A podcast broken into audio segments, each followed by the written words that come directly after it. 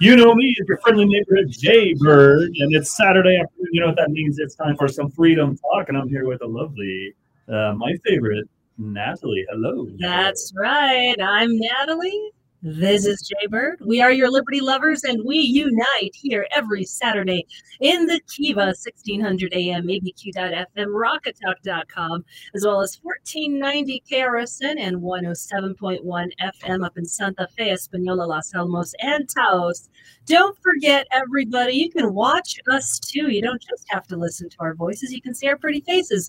We're on Roku, Amazon Fire, Apple TV, RockofTalk.tv, and of course, there's the app for that. Get on the Rock of Talk app for Android and iPhone, and you can get it all in one app. So simple. And remember to subscribe to the chat. That is the Rock of Talk dot chat.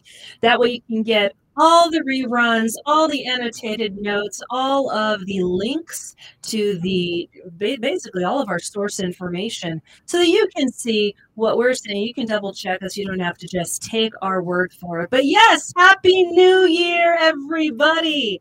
It's 2022. We left 2021 in the dust. Well, Here's, most states did. Oh, most okay, states, most states. I don't know about we, New Mexico. Per, I identify as someone from a free state. Let me just tell you, we got a lot to talk about on that as well.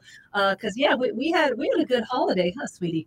We yeah. had um. Yep we were traveling through some free states, cities, and counties. We it was amazing. The, we got to go to the Ozarks, baby. That was oh, that was so it's so beautiful over there. Yes, it is, and, and more importantly, we saw faces.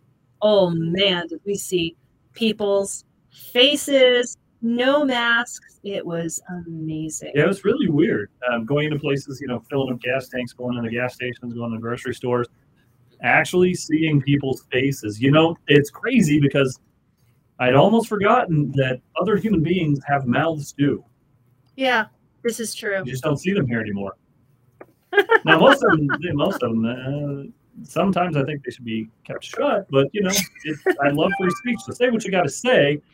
Um, but say it where I can hear it, so uncover it. Because exactly. when you when you got a thing on, it's just like don't yeah, don't can't understand. I tell, I tell you what's telling is even in the state of Illinois, which is supposedly a very blue state, uh, really it's just Chicago and the universities.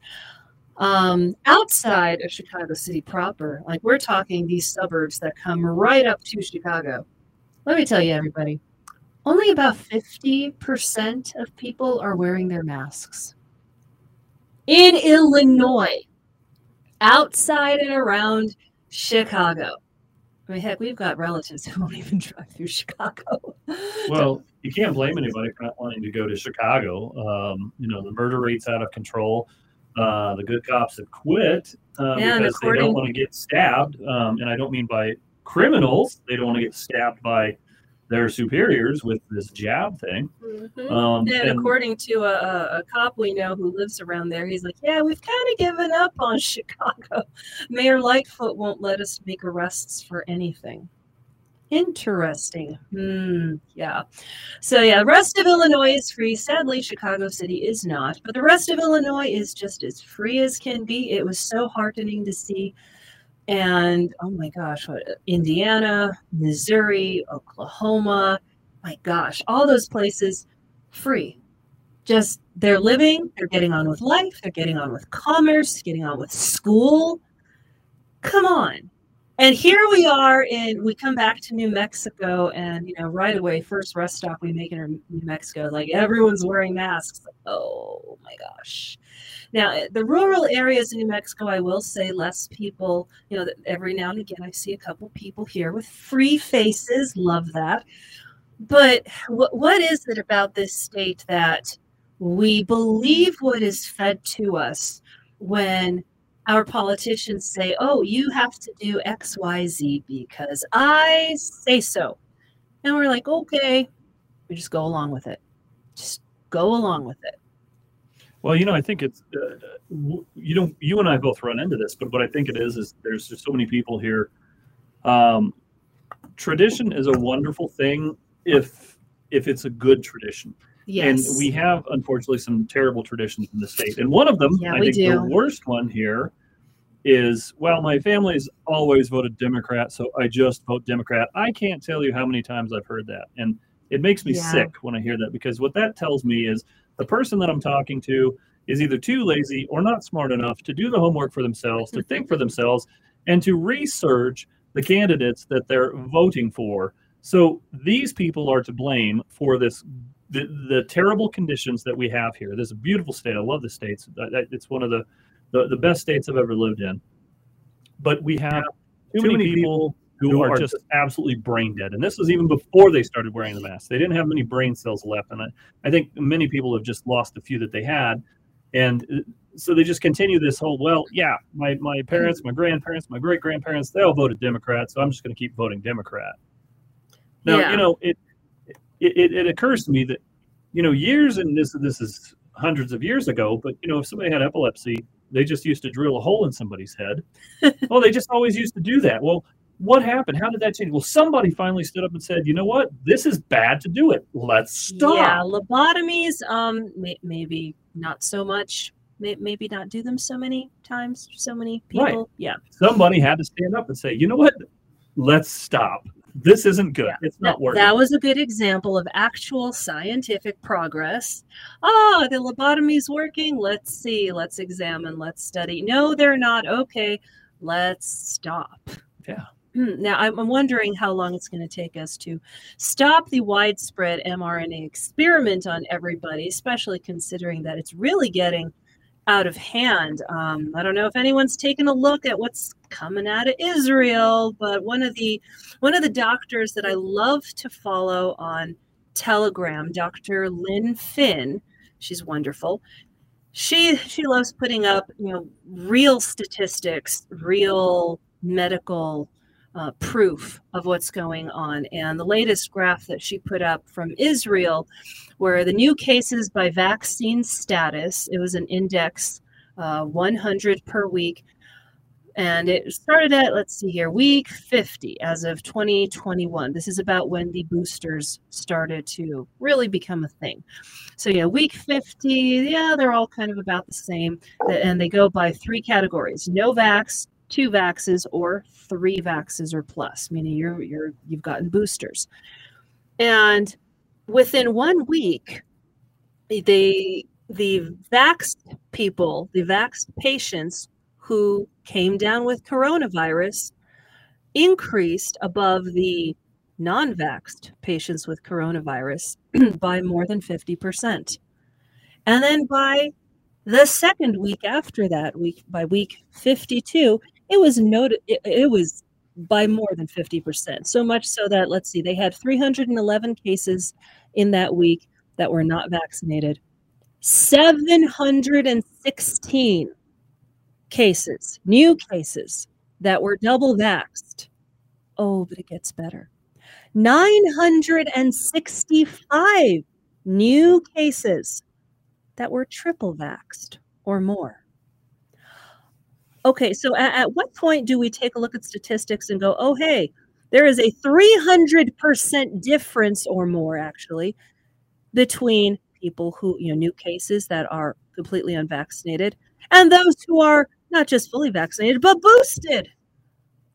At what point do you take a look at that information and go, oh, okay, Houston, we got a big problem? Well, I think you start big by problem. you start by taking off the mask and then you start reading. I think. Yeah, probably. I mean, you're gonna... You uh, keep whatever brain cells you have, people. And by the way, I, we love proving this all the time in our daily lives. Nothing bad happens to you if you don't wear a mask. Seriously. I was very heartened the other day. I went into a store and it was at night, and I saw three other people besides myself without a mask. I was so thrilled. It was awesome. And, and they did not care. Nobody bothered us. Nobody bothered them. And frankly, think about where the economy is at. Can businesses afford to bother people who are retaining the rights to hold their own, uh, not just opinion, but hold their own decisions over their own body sacred? To, to be sovereign in their own body. Can businesses these days really afford to fight on that hill and die on that hill. No, they cannot because businesses everywhere are suffering. Well, part of part of the problem is is is uh, a lot of businesses now. There's not a whole lot of um, um, no, I just lost the, the financial term for it, but there's not a lot of of extra overhead income. Well, income, extra, extraneous. Yeah, because inflation is is starting is is creeping up there. Mm-hmm. So our dollars are worth less, which means that it, the the money that that these that businesses pull in, well, that's the same money, so it's worth less. Yeah. It's not quite to the point where it's worthless. Yeah, inflation is, going, inflation is taking its toll. But but yeah, the businesses they don't have the income, they don't have the capital now to spend on things that that um, they, they really shouldn't have to spend money on. I mean, there's a certain expectation here that as, as a business owner, um, as um, long as, as you're, long not, as you're not violating, violating any laws, um, the um, government government should just leave you leave alone and let you do your, your thing. thing. Exactly. The, the, market will correct any problems. You know, if you're, if you're selling, selling something terrible, the market will take care of it. Mm-hmm. People will find out. Word will get around, especially now in, in this age of um, social media. So there, there, there's a certain expectation that's been erased now, and that expectation is that uh, me as a business owner, um, as long as I'm not breaking any laws, the government's going to butt out of my business and just let me do my thing. And we've lost that. We've lost our way in that.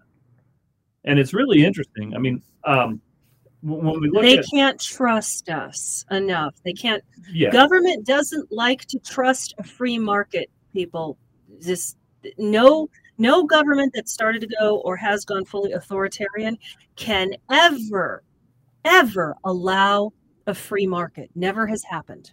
They have to have some measure of control because they do not trust the people to exert that amount of power. Think about it a free market, everyone has the same buying power, everyone has the ability to decide this product over that product, this car dealership instead of that car dealership.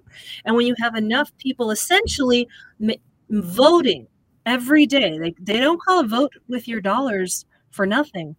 You're voting every single day with where you choose to shop and where you choose to get both your necessities, essentials, and luxuries as well.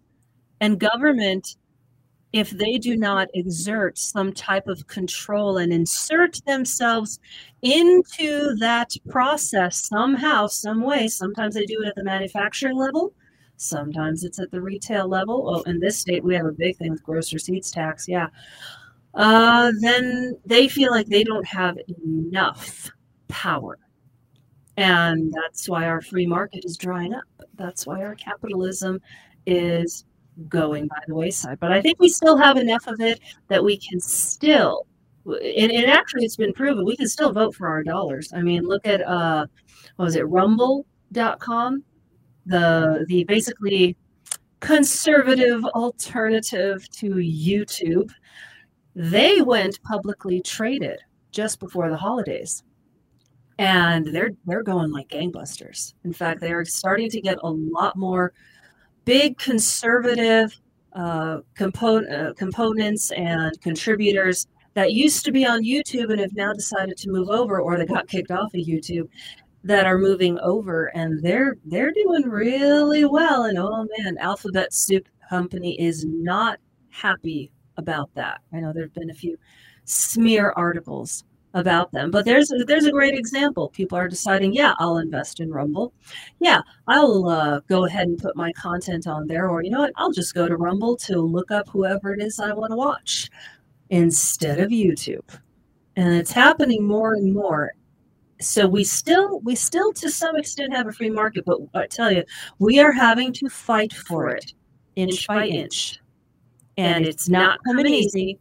It is not going to be handed to us on a silver platter. We have got to fight for it every day and retain our right to spend our money where we want, to travel and go where we want to. I can't tell you, traveling across state lines is amazing. Well, yeah, and that's that. That kind of uh, reminds me of, of, part of the trip there.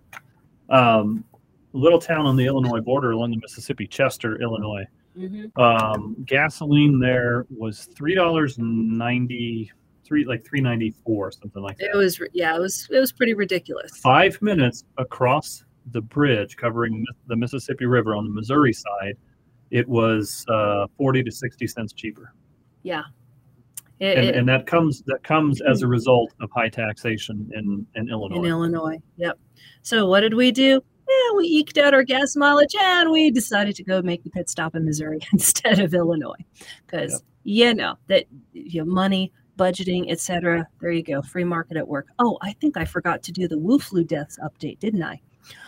Yep. I better do that. Okay, so it's a new year, right, everybody? And we're almost to the exact one year mark for the POTUS, the, the well, puppet in chief, I should say.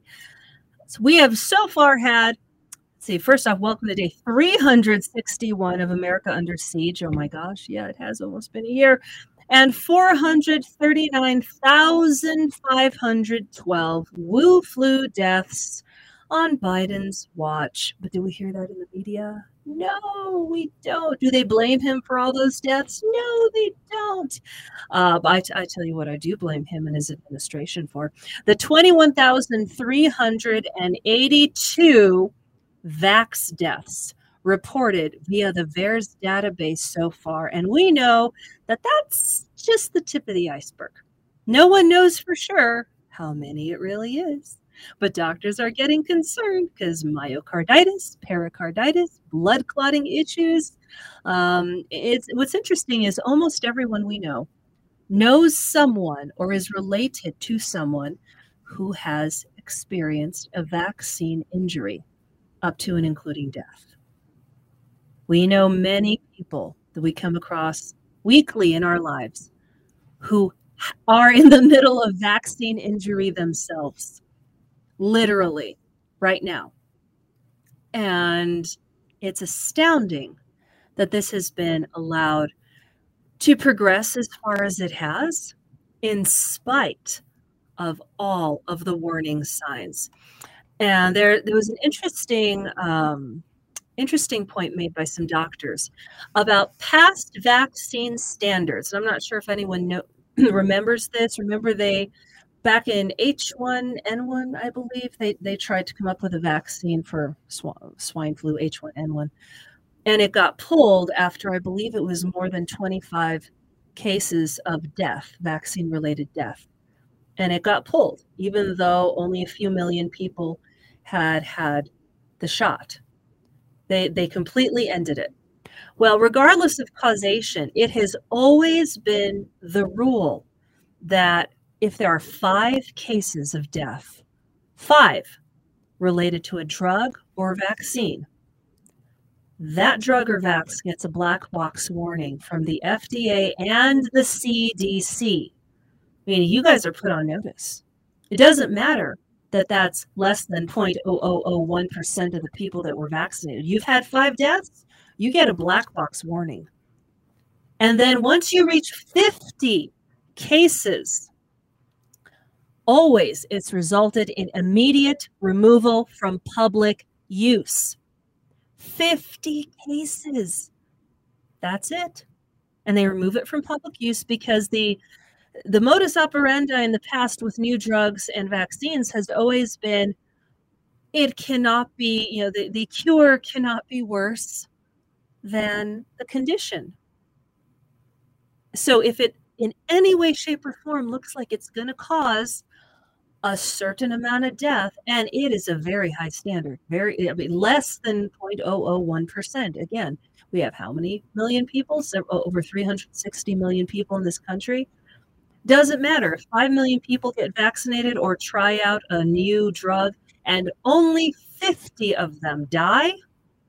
That has never in the past been acceptable. Never by both the FDA and the CDC. And according to Dr. Lynn Finn, this is the most egregious violation of ethics in the history of medicine. So, yeah, uh, I think 21,382 reported vax deaths connected to the COVID vaccines. I think that's substantially more than 50 cases. And why aren't the FDA and CDC immediately removing these jabs from public use? Hmm. Well, the first reason that comes to mind, as always, is uh, money. Ching. Lots and lots of people. Have you noticed that? In if anyone still watches CNN, MSNBC, etc., if you look down in one of the corners where they they they frequently put up their advertisers or sponsors names and, and their logos pfizer has been making a lot of appearances on mainstream corporate media on their broadcasts huh is pfizer buying good press Oh, gee, but no, pharma wouldn't do that, right? Big pharma looks after us, right? Well, you know, according to a lot of my liberal and Democrat friends, and even far leftist friends, through the decades, decades, mind you, they've had a beef with big pharma, which I've never disagreed with. Big pharma's too big. Oh, apparently, big pharma is big enough to buy our government, yeah, to buy our media. And and, and I've I remember in, in, one of my previous jobs, one of the problems that we had was uh, we had a lot of, of people who were addicted to um, narcotic medication. And what had happened is doctors were prescribing them and uh, the pharmaceuticals were pushing them. And, mm-hmm. and I remember uh, this was maybe five years ago, or, or maybe even a little less than that there was a whole lot of talk of going after, and and there were some lawsuits actually. Purdue Pharma was one that got nailed. There were there was a lot of talk of lawsuits going after these big pharma companies because they were they were predators. They were really pushing their medications that got people addicted and ended up with horrific um, uh, problems as a result of those addictions. And then suddenly, in 2020, those same big, bad, evil wolves now were suddenly our saviors. They mm-hmm. were going to save the world, and they were heroes now. Oh, yeah. Hey, didn't Bernie Sanders used to rail against Big Pharma? Oh, I, I, most likely. I mean, Bernie's a blowhard. Well, he, well, Bernie was always against the big corporations and the big this and that. Oh, yeah, they're, yeah, they need to pay their fair share.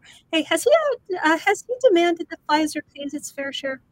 anytime recently? Probably not. Yeah, I don't think so. Now, Bernie Sanders hadn't said squat about the pharmacy industry well, recently. Now, now think about this, though. I mean, the, the, the area of the country that Bernie Sanders comes from, um, that's the Northeast.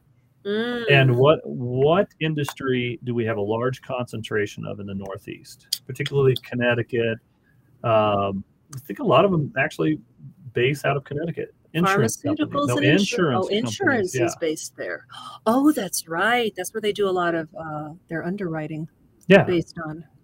So in so in that part of the country, I don't expect Bernie Sanders or any of his friends, anybody like that guy. I don't expect any of them to stand up and go up against um, the insurance companies or big pharma um, because there's a lot of uh, tax dollars that well not tax dollars, uh, but the, they're getting they're getting rewarded by these companies. Yes. Um, uh, they don't get the tax dollars from the companies, but when the companies employ thousands of people, those thousands of people pay income taxes in those in those states, and then that yeah. goes back to the, the government, and then it helps Bernie Sanders buy lots of houses, which apparently is okay for him, but not for me. Yeah, apparently. Hmm. Gosh, it'd be nice to have three or four houses, huh? Yeah. I'm happy with just one. Yeah, as long as we can have just one. Why can't Bernie be happy with just one then?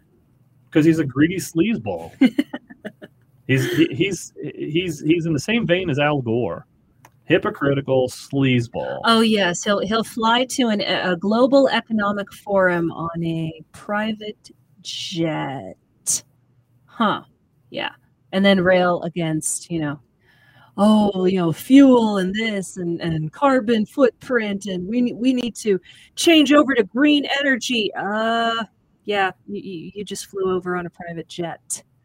Hmm. Nothing against people flying on private jets, by the way. If you can afford it, do it. If you can own a private jet, you know how many jobs that pays for buying a private jet, commissioning a private jet, how many people it takes to fabricate and manufacture that, do it. Fine. I'm all for commerce. But uh, don't you dare preach to us lowly peasants that we need to suffer brownouts, blackouts, increases in our daily utility bills because, oh, we're the ones polluting the planet. Don't you don't you dare lecture us on that, especially if you know you got several houses that you don't really need and a private jet. Hmm. Yeah, no, the, the hypocrisy is well, real, folks. Now now I'm gonna play um, you know the uh devil's evil advocate. man's advocate here. Oh, there we go. I mean, look, uh, you know, uh, Bernie Sanders, you know, his ego's pretty big, so he does need several buildings to keep it in.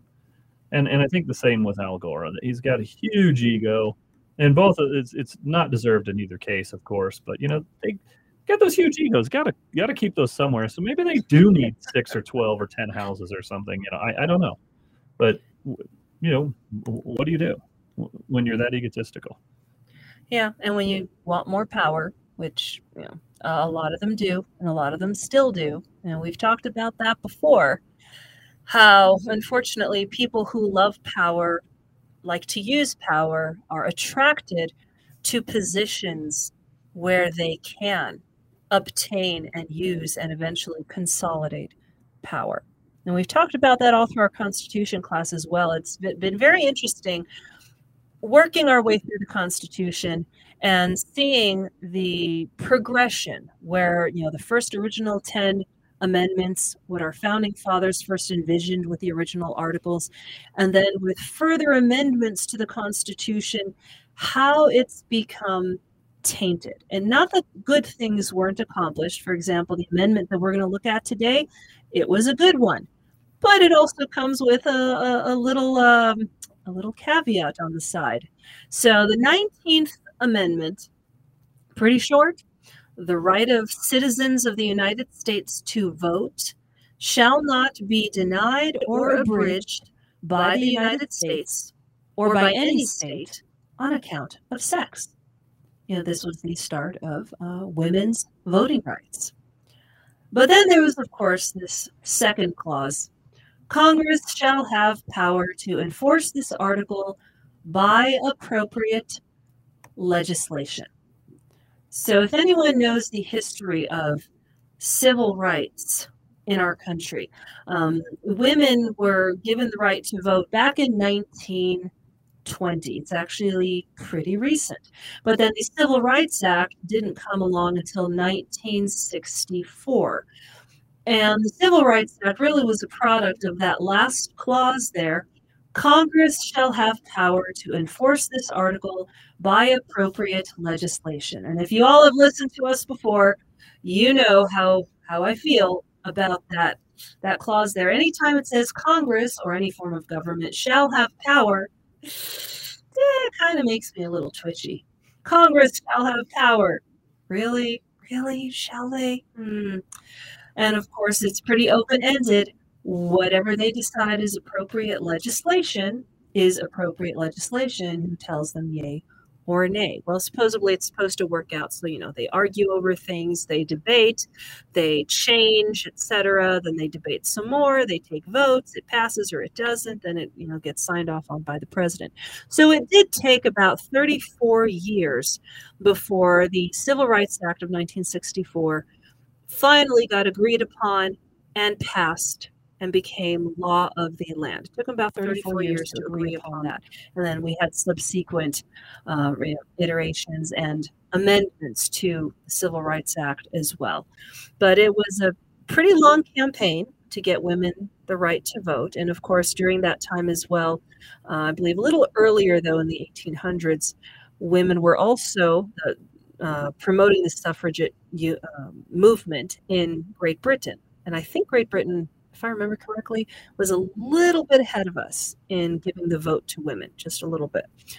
But yeah, agitation on behalf of women's suffrage was rec- actually recorded as early as the Jackson administration. In fact, it's suspected from some of the writings of the forefathers that some of them actually intended for men, women, other races, you know, all races, to have an equal vote and say in this country from the very beginning. Now, depending on your political leanings and biases, some historians say, oh, they suppressed people from the very beginning. Others take a look at it and say, well, it's kind of like with the whole slavery thing. Some of our founding fathers had a real hard time with slavery. Some of them were actually outright against it. A few didn't even own slaves. But they also realized baby steps. We're trying to start a country here. We can't get the whole shebang in one fell swoop. They had to go for as much as they could get at the time and structure it so that our government and our country and the processes by which we govern ourselves would always be open to promoting more freedom and would err on the side of freedom. So, yes, even though we didn't, quote, abolish slavery at the very beginning of our tenure as a country, our country was open to it. Our country was structured so that we could keep fighting that fight and eventually get that. And eventually we did. Slavery was abolished, as, as we covered in a previous amendment. And now here, 1920, here we go. The 19th Amendment, and now women have the right to vote. So it's a slow, it was a slow process there's lots of debate over whether it could have been sped up, whether some people were misogynist and blocking it, and I'm sure that some were. There's always going to be, you know, some people who don't want certain changes and some people who do. Always. But as um, as we told some friends over the holidays, you know, government is not supposed to be efficient. It's I'm sorry, it's not. People complain about government all the time.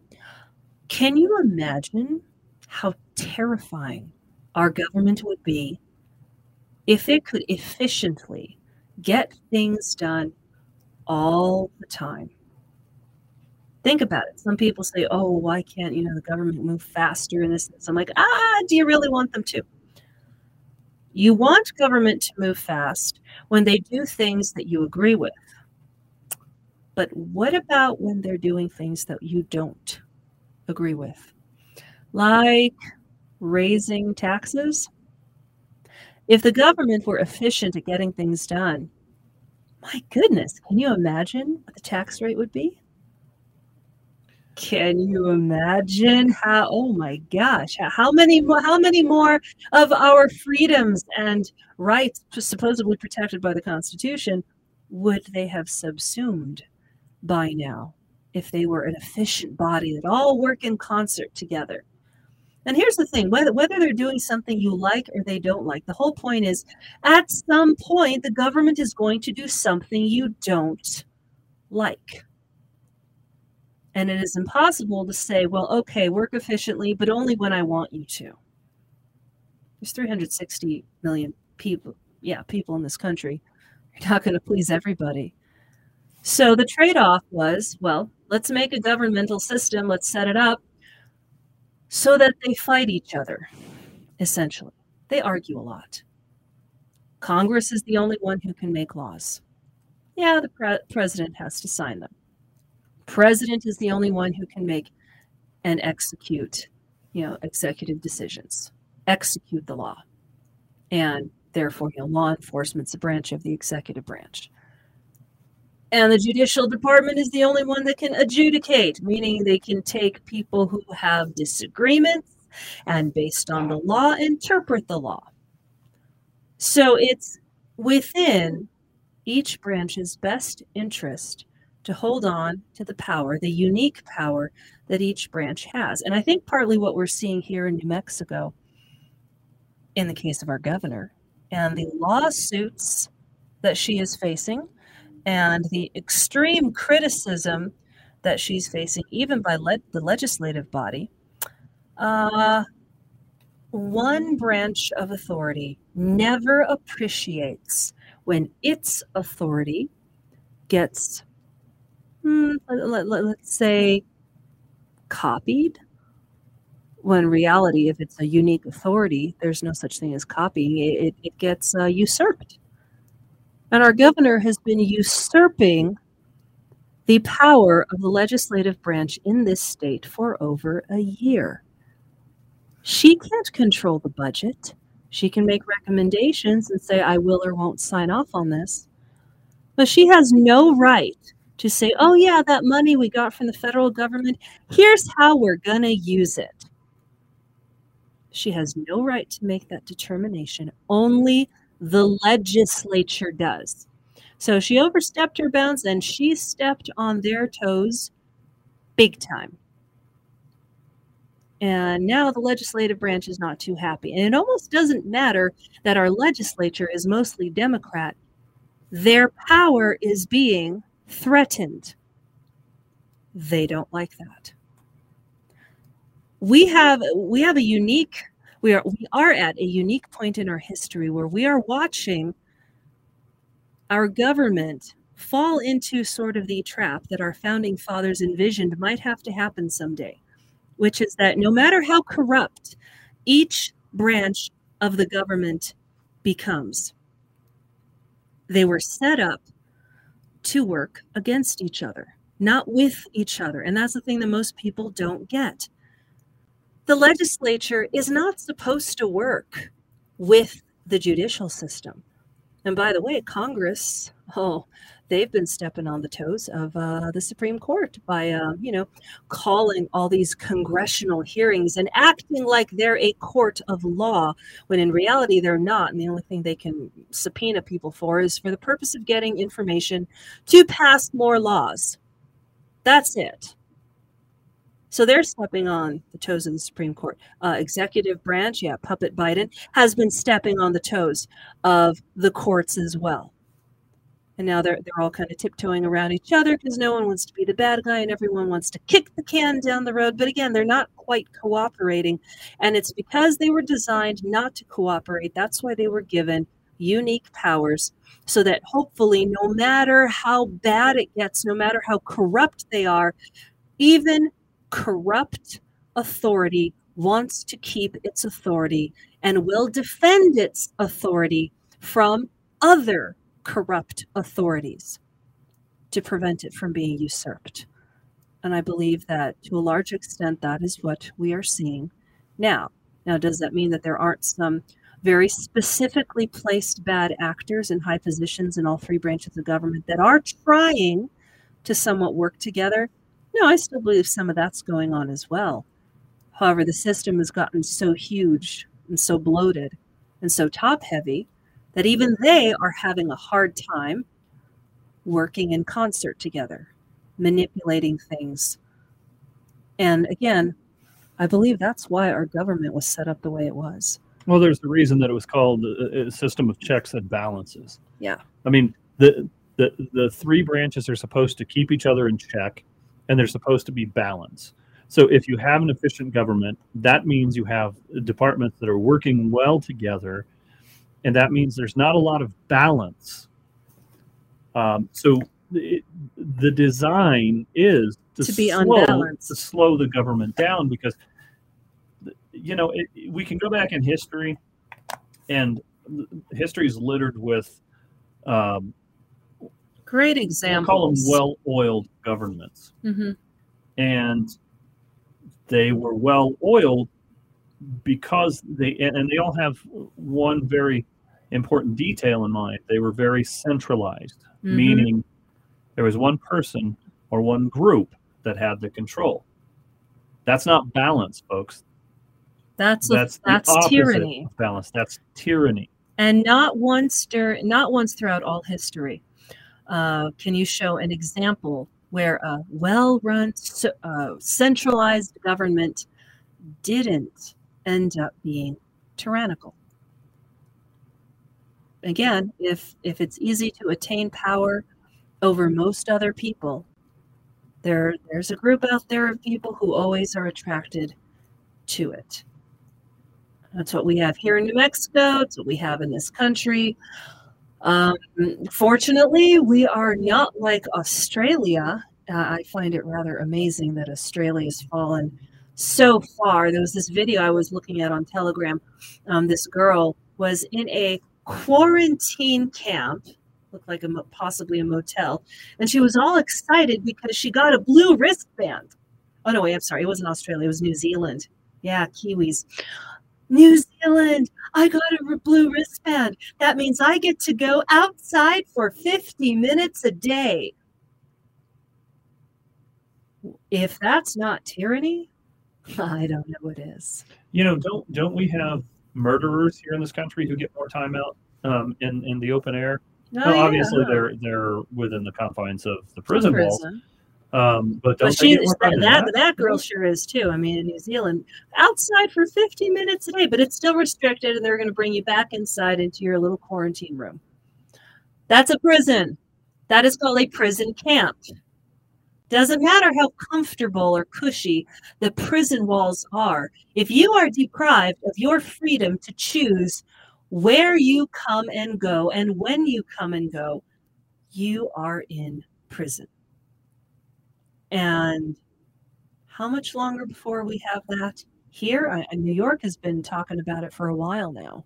Well, yeah, I've got a little piece on New York that we're going to talk about here in a bit, which mm. surprised me. I just found it this morning, but um, um, you, you know, there's a point that I want to make here too with with this kind of extreme lockdown. Um, a government that would do that is, frankly, a bunch of buffoons.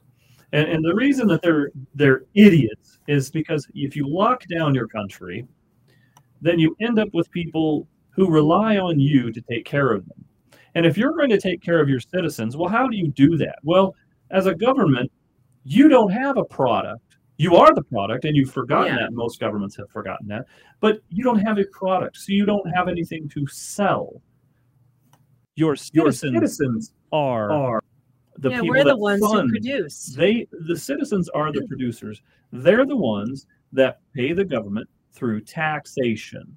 Now, if you shut down your country and you lock people away, they can't they're they're they let's just say maybe they can do some work maybe they can do something from from their prison cell but what happens when you have to export goods and other countries are locking people down okay now you've got let's say you're in new zealand and, and they don't they don't really manufacture a lot of cars that i'm aware of but let's say you manufacture a car and your biggest your, your the biggest country of export for you the that, imports your goods is Australia.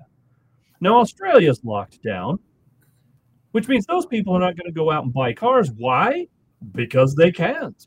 And why would they? They're locked up. The government's got them locked up. The government's going to take care of them. They don't need a car. They're not going to go buy a car. They can't even buy a car.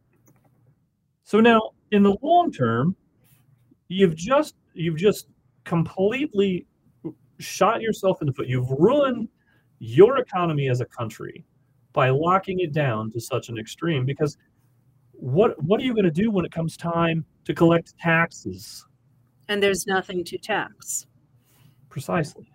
That's and this is what unfortunately a, a lot of leftists don't understand about the free market and taxes uh, and they forget that under Trump, remember when he finally got a bill passed that included some tax cuts, what was the prediction on the left? Oh, yeah. Oh, the government's going to suffer. The country's going to suffer because you're reducing revenue. Well, they forgot their history. When Reagan reduced both the corporate tax and, I believe, uh, quite a bit of the lower income to middle income families' taxes, we had an increase in tax revenue to the government. Why? Because people had more money to spend, more money to invest, more companies had more money to pay employees with. Oh, yeah, what does that result in? Payroll taxes, income taxes. So when you reduce taxes, the economy gets a boost, gets a boom, and oh yeah, who else benefits along with that? The the people and the companies. Oh, the government. The government gets more. The country gets more production. The country gets more business. Therefore, the government gets more to tax. Same thing happened under Trump. As soon as taxes went down, we got a boom in the economy. which, by the way, they downplayed. Oh, yeah, they downplayed it. And government revenue, taxation revenue went up. Um, guess what's going down right now? Well, you know, I, in taxation revenue. I, I actually had people that that said to me, "Well, um, this economy under Trump is it's not because of anything Trump did; it's because of what what Obama did beforehand." So and, why did it take know, eight years to wind it up? well, it, it took well over eight years to think about yeah. it. Um, and then I, I, just would politely ask them, "Well, okay, it, please explain to me how the very man himself who says we're never going to see above what was it two percent GDP? Uh-huh. How exactly does that man turn the country around? That's a man that's given up on his own country. That's a man who has no faith in his own country. Yeah. That's not a man who who who who Mm-hmm. improves the economy and makes things great again for Americans.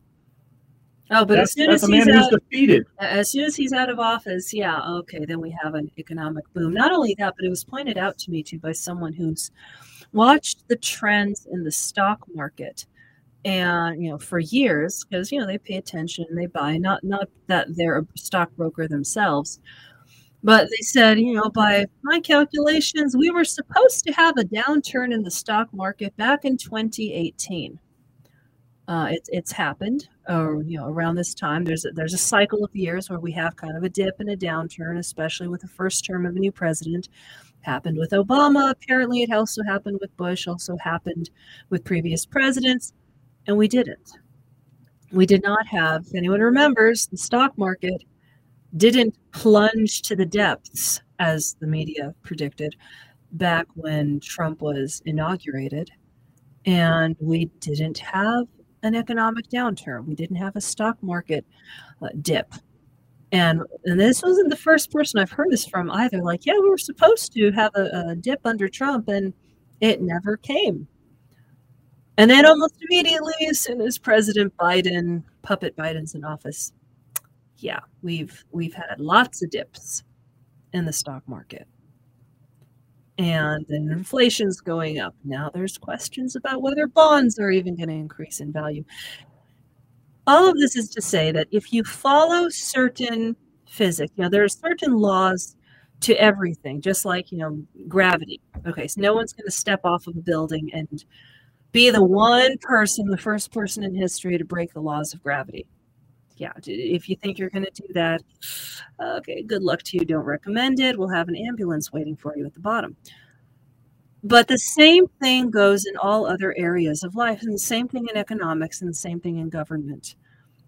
There are certain truths and there are certain consistencies, and every single time a company has tried to, uh, or well, not just companies, but countries have tried to violate them, they fail and they fall. Look at Venezuela. Look at Cuba, who's still struggling, even though the United States have been propping them up. We've been propping them up for quite a while now. Yeah, you know, and I'm, and I'm looking at something here on the, the World Economic Forum. Back in 2015, they did a report on most efficient and least efficient governments. And, and as far back as 2015, the number one least efficient government in the world was, of course, Venezuela. Mm-hmm um, with uh, Italy second, Argentina third. So this is not new. This it's been happening. It's it, happened again yeah, and again for years and years. This is happening, and Germany's um, back in World War II. Germany's economy also suffered with the rise of the Nazi regime, and the only reason that they could stay afloat is they were, quote, conquering other countries around them so fast initially and taking their resources and their products, their money, etc. Mm-hmm. And Hitler had already started doing that, of course, with the Jews and then other, you know, political uh, taboo personalities that didn't agree with the Nazi regime. And that's the only reason they were able to keep afloat so long. Yeah, but they were they were that I of course Hitler was an evil man, and I have no doubt that that he's in hell. Yeah, but he tanked his country. Well, they were efficient for quite some time. I mean, they were very well mm-hmm. oiled. They came up with um, there was quite a few innovations technologically that they had come forward with that frankly were ahead of their time and had it not been a time of war um, I, I, think that the innovations, if they had they would have happened, they they would have actually succeeded in quite a few of these. Again, if it hadn't been a time of war, and and if if um, Hitler had not been trying to um, uh, take, take, over, over the, the world. world. but that was a well-oiled government for for for a few years yeah. at the very least. But it only lasts a happened. short time. It only it, lasts a short yeah, time. it only lasts a short time because mm-hmm. again, you end up with greed. It really it really steps in greed. Um, there, there's all kinds of psychological factors that start to play in. Um, but what what we keep running into here is the parallels there um, with an efficient government and fear, when fear becomes one of their tools, mm-hmm. we suffer. And it's not like it's not like a, it's a, it's not like well, you know, went to the grocery store and there's no cream cheese today. It's not that kind of suffering. It's much much more dire than that, and it and it continues in that on that path until we as the citizens stand up and say this is this is our country and and you work for us. We are not yours. You belong to us. The yeah. government belongs to us not the other way around. And as soon as we surrender the the right to the sovereignty over our own bodies well it's happened before. We become slaves. And hmm. now the government gets to exercise all the decision making over our own bodies. And for for all of our listening audience out there you, i mean you guys are you guys are great you guys are smart you guys have been seeing this stuff since the beginning and lo- and some of us have been saying since the very beginning uh careful with the mask mandates because that's going to turn into vax mandates Remember how many people laughed at us then? Remember how people in the media were like, "Oh, yeah, they're they're just fear mongers. They're just fear mongers. That's never going to happen." Oh, less than a year later, now what's happening? Now, at some point, when you're being called a conspiracy, conspiracy theorist, our, our listener, conspiracy, conspiracy Charles will appreciate this. When all your conspiracy theories are coming true, well, they're no longer theories; they're just facts. They're predictions. Hmm, maybe they're prophecies yeah. Uh, you, you, think people might listen now that mask mandates? Oh, when when masks first came about, oh, they're never going to mandate them. Less than a month later, boom, mandated. Vaccines, oh, we don't need to mandate them. But Biden even said that when he was campaigning. In fact, I believe the way he put it was, "Well, I don't, I don't see any reason why a vaccine mandate should be necessary." Which gave me kind of the willies because of the way he phrased that, that he didn't see at the time any reason why a mandate for vaccines should be necessary because the vaccines are great and the American people know that to be safe, they need to get one. But he didn't say he wouldn't mandate vaccines. And then, of course, we all know what he did. Yeah, he's done it. Still trying to do it. Uh, and Supreme Court, of course, is tiptoeing around telling him that he doesn't have the authority. And in fact, that's great segue to that one. Yeah, Supreme Court decisions, hmm, it, they've been very disappointing as of late. I was rather disappointed when they didn't tell him to, you know, go stuff it and uh, stick it where the sun don't shine. You don't have the authority to executively order mandates when it comes in, you know, in regards to people's health and medical procedures. No, instead they chose to kind of circumvent that and just say, well, we don't believe that OSHA is the, the department that has authority to uphold that mandate. Yeah.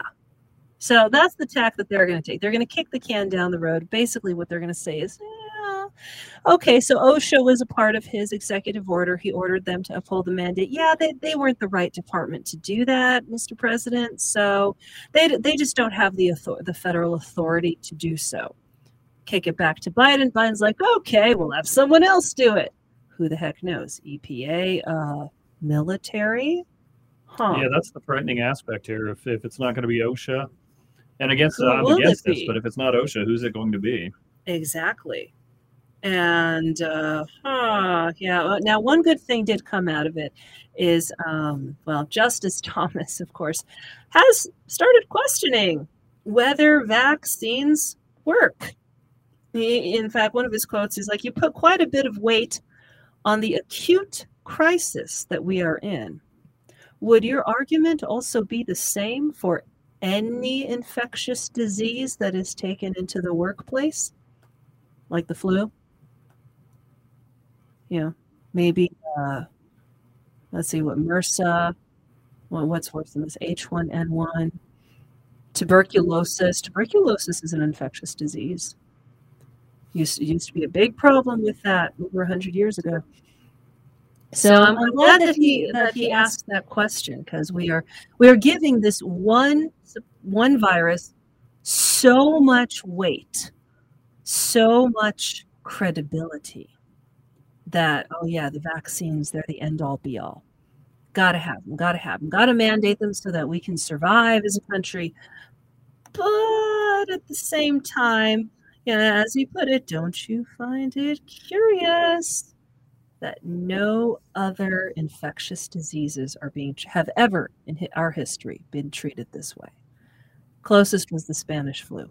Oh yeah, and by the way, can't speaking of the Spanish flu of uh, you know 1918, there's loads and loads of statistical information and studies on masks and mask efficacy from over a hundred years ago that shows that yeah, masks never helped.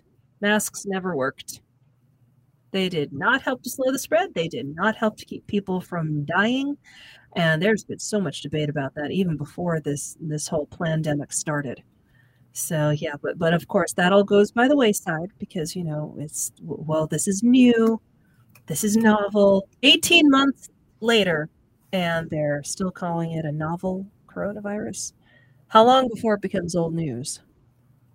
Oh no, they'll just come up with another Greek name for it. Well, that depends. I mean, uh, how quickly can they gerrymander and uh, change the uh, voting districts so that now they don't have to worry about keeping people home? Well, pretty darn that's really, quickly, apparently. I mean, that that's not just going, and that's just speaking of gerrymandering. That's currently going on right here in New Mexico. What when when was it that they? Um, I think it's in the either in the approval process or it just got approved, right?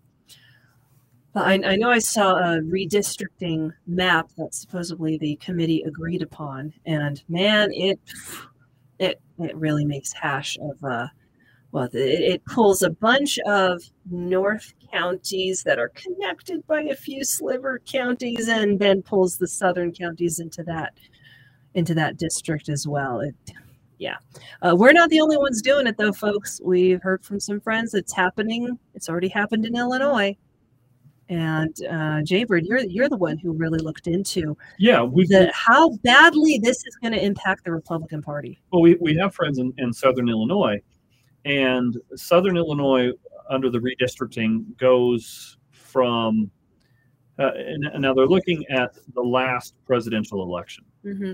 and it goes from I think it was half a point or one full point, something is in favor, fair, fairly yeah. small number, but um, we'll just say one point, just just to, to put it in a number, goes from one point favorable for Trump to eight points favorable for uh, Joe Bonehead. And that's after after the quote redistricting. Does anyone really think that that's fair? Well, um, so here's here's my thing, and um, I'm trying to pull up some of the audio, but I'm having some difficulty here getting that. But Chuck Schumer, um, a few oh, years yes. ago, he's on record, and, and and and I'll see if I can find this so we can post this. But you guys, you guys can certainly go out and find it. He's on record as saying we should, meaning the Republicans, the conservatives, the those who are not him, should just accept the outcome of the election and not try and change the rules to make it fit. This is what he mm-hmm. said.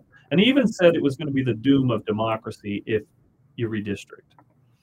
Now, here we are. We're, we're now in 2022. And uh, of course, this was back, I think it was last month. I mean, when, when they started this, or when he actually started speaking again. And, and now he, he's pushing, he's a big proponent of redistricting. Well, and also, and also the big thing is the filibuster. He wants to get rid of the filibuster right now because, oh yeah, who does the filibuster in Congress? Um, who does it work for? It always works for the minority party. In fact, it's one of the few ways that the minority party can prevent the majority party from sweeping through with legislation and just overriding their voices. Well, back when the Democrats were the minority, he was all about the filibuster and said it'd be a doomsday for democracy if we eliminated the filibuster.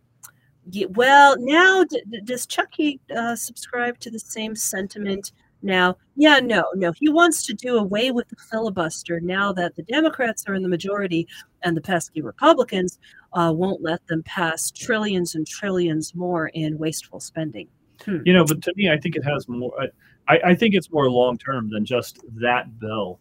I think it has more to do with the fact that they know Joe Bonehead cannot get reelected. This this is he's completely inept. There's no way that this guy can legitimately get reelected. So they've got to they've got to restructure the you know redistrict and restructure the, the voting map and the areas so that it, things are in favor of him no matter what the outcome is. That's their thinking.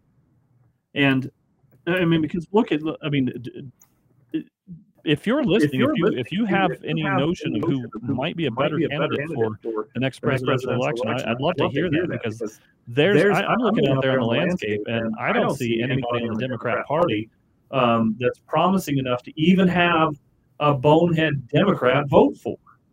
Yeah, Tul- I just Tulsi Gabbard. out there. Tulsi Gabbard was probably the eh, best decent option that the Democrats they are, had. They have and they shut her down. Yeah, they shut Tulsi Gabbard down so bad that the only place that she can get interviews are with conservative outlets and independents. I believe was it Joe Rogan who interviewed her. I know for sure Dave Rubin did yeah. And and and dave rubin he's the one who you know left the left years ago. I think it was 2015 or 2014 yeah it's so bad on, in the democrat party political party right now.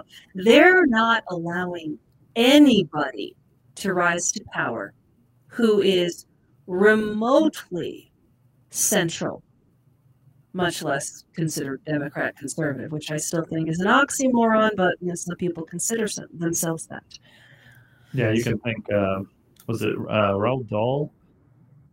I uh, think so. Yeah, kind of came up with that term years and years ago. But um, yeah, um, so yeah. we do. So we don't have we don't have a huge lot of what we call diversity on the Democrat side, and that's just not us saying this as as conservatives from the outside looking in.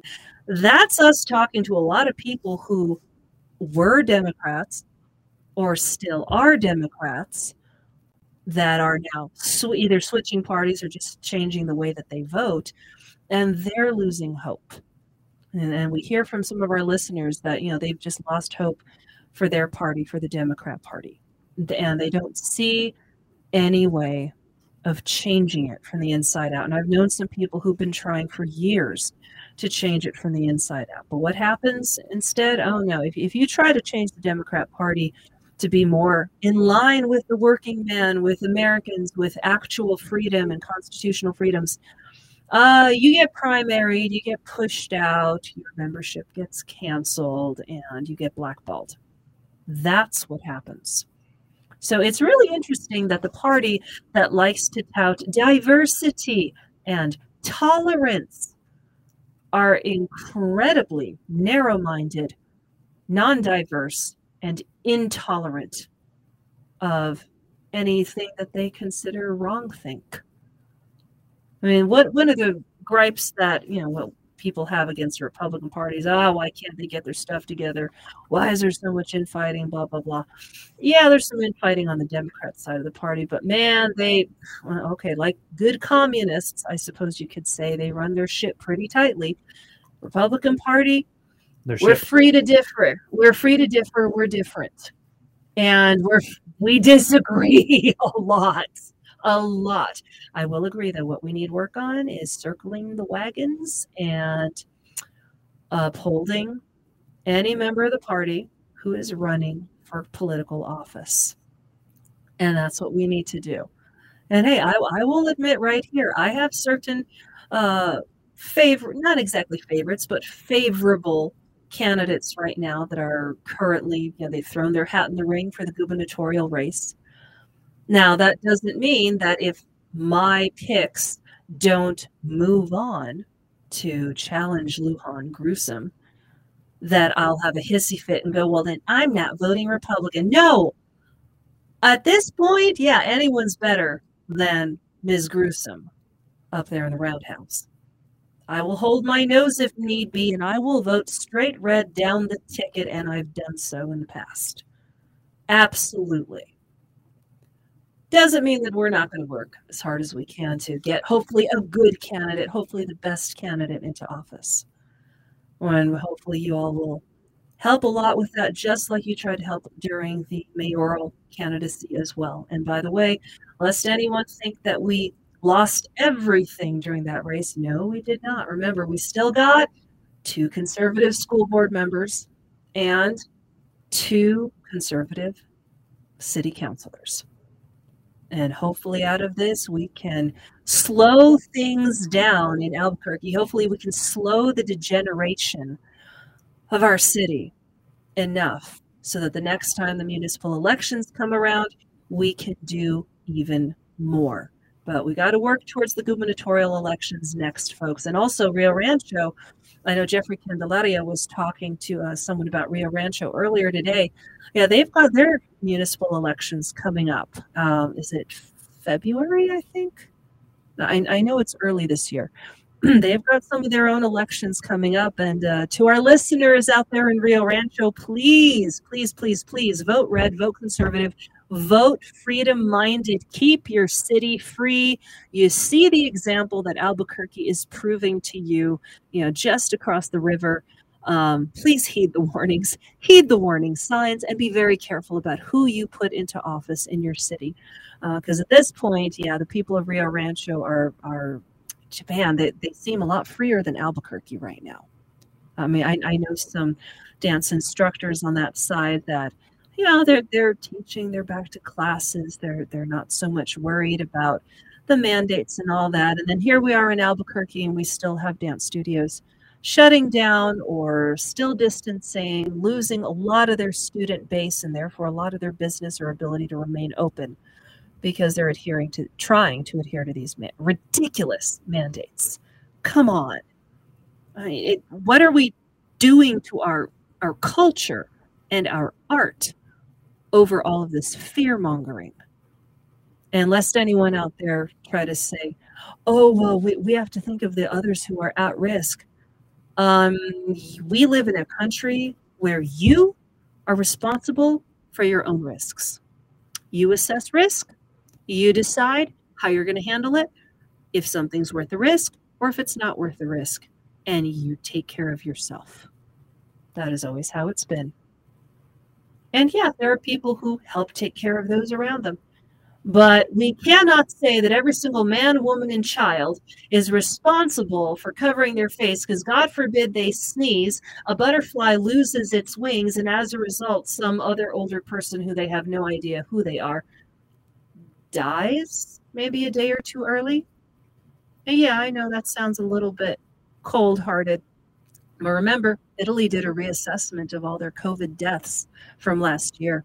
And they actually determined per the death statistics and uh, you know the deaths that were already forecasted to happen in their country, it wasn't over 300,000 people who died of COVID. It was only 13,000. Yeah. So remember 505 266 1600 to call into the Kiva.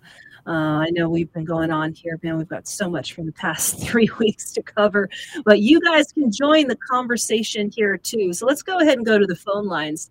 Caller, you are on the line with Jay Bird and Nat. Who do we have? Hi, this is Tim. How are you today? Hey, Tim. We are doing great, sir. You're what do you have for us? Job. Thank you, sir. Thank you. I heard, heard that same thing. I was calling about that in Italy, except they, I read in Nexus magazine, they said it's only 6,000 that had died COVID, that they'd lied. In Italy?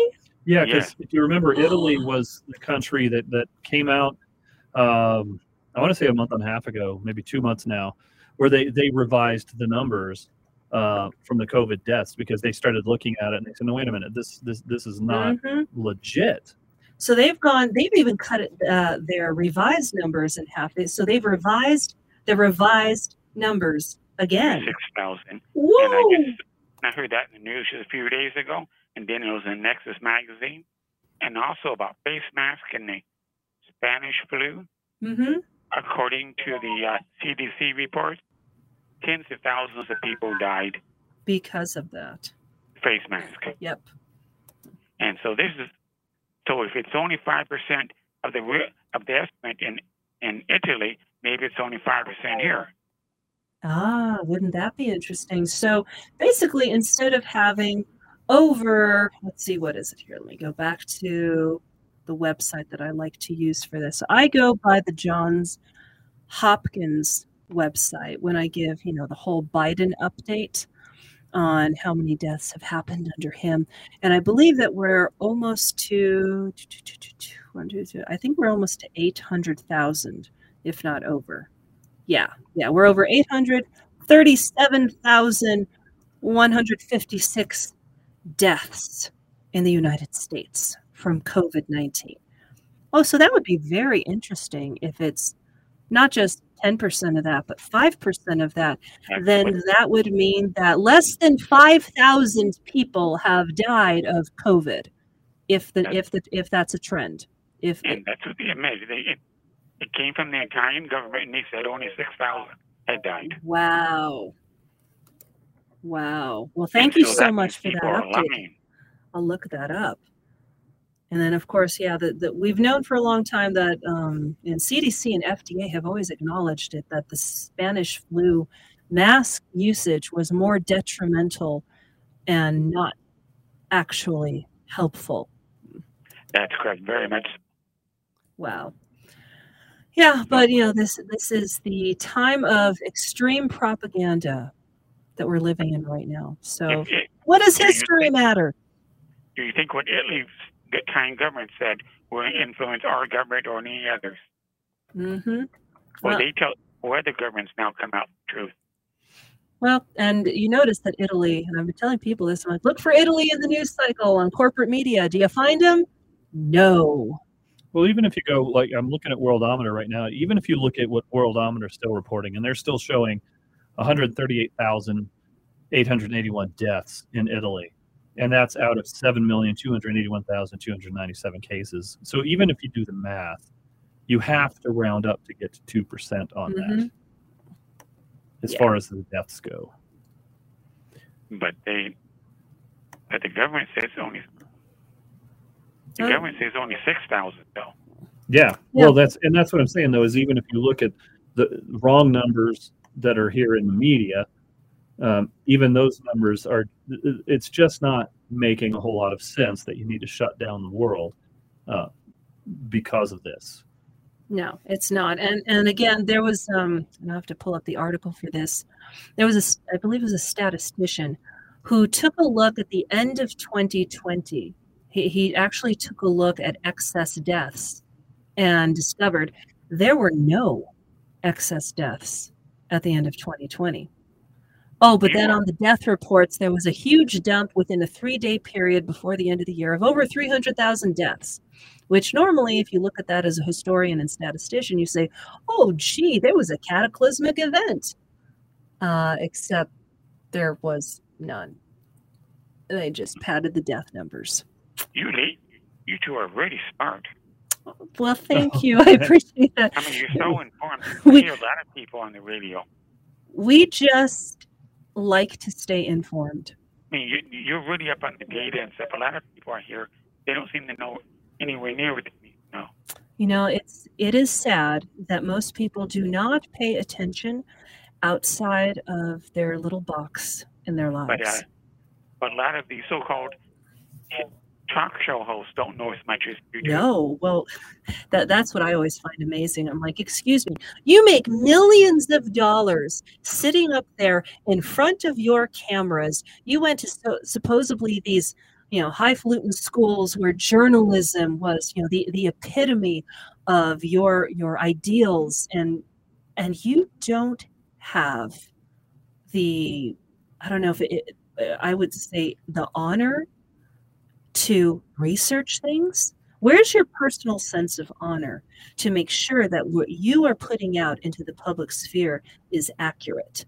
To make sure that you out there corporate media including locally by the way i mean the the idiocy and the it's beyond idiocy. It's really um not stupidity even just they're not educated they, they don't bother to find out the information. They are ignorant. How can you do that when you are responsible for educating the masses? How can you remain uneducated yourself? Even a few of the uh, conservatives mm-hmm. don't know anywhere near as much as you do. Well thank you. I appreciate that very much tim. And, we uh, appreciate it. and the information i have gotten it doesn't take much research. No, it doesn't. It isn't like I spend hours and hours doing it. Mm-mm. Not like the old days before the internet, where you had to get on the phone with someone to get someone else's phone number in a department so you could get the inside scoop on what's really going on, and maybe they might send you a copy of something. Yeah. Well, I don't even have a computer. I, I just read a lot. well, perfect. There you go. And I listen and to you. Oh, thank you. And I'm sure you listen to Eddy Aragon too. Rock yes, I listen to every uh, week. Yeah, you do a really good job. Eddy does a good job. Yeah, and th- this, unfortunately, this radio station. I wish there were more stations like this across our state. Really, really do. Um, we we have a, a Liberty and Losers section of our show that we like to do where we go over, you know, some of the disappointments and some of the highlights of businesses. And one of the main ones main disappointments has been Cumulus Media. I mean, Cumulus, uh, they're they're going beyond just mandating the vaccine. It's it's to the point where they, they basically own people's livelihood. And I found out this week that Cumulus likes to do these contracts where they include non-compete clauses for their talent. Mm-hmm. The so the talent that actually goes on air has a non-compete clause in most of their contracts, unless they were smart enough to have a lawyer look at it and argue that out of the contract before they signed it. But if even if they get fired, not quit, not just walk away, even if they get fired by Cumulus Media, they cannot work for a competing radio station within 50 miles for six months. Yeah. Maybe, maybe we could change that to gerrymandering. yeah, there, there's a, there would be a good way to gerrymander.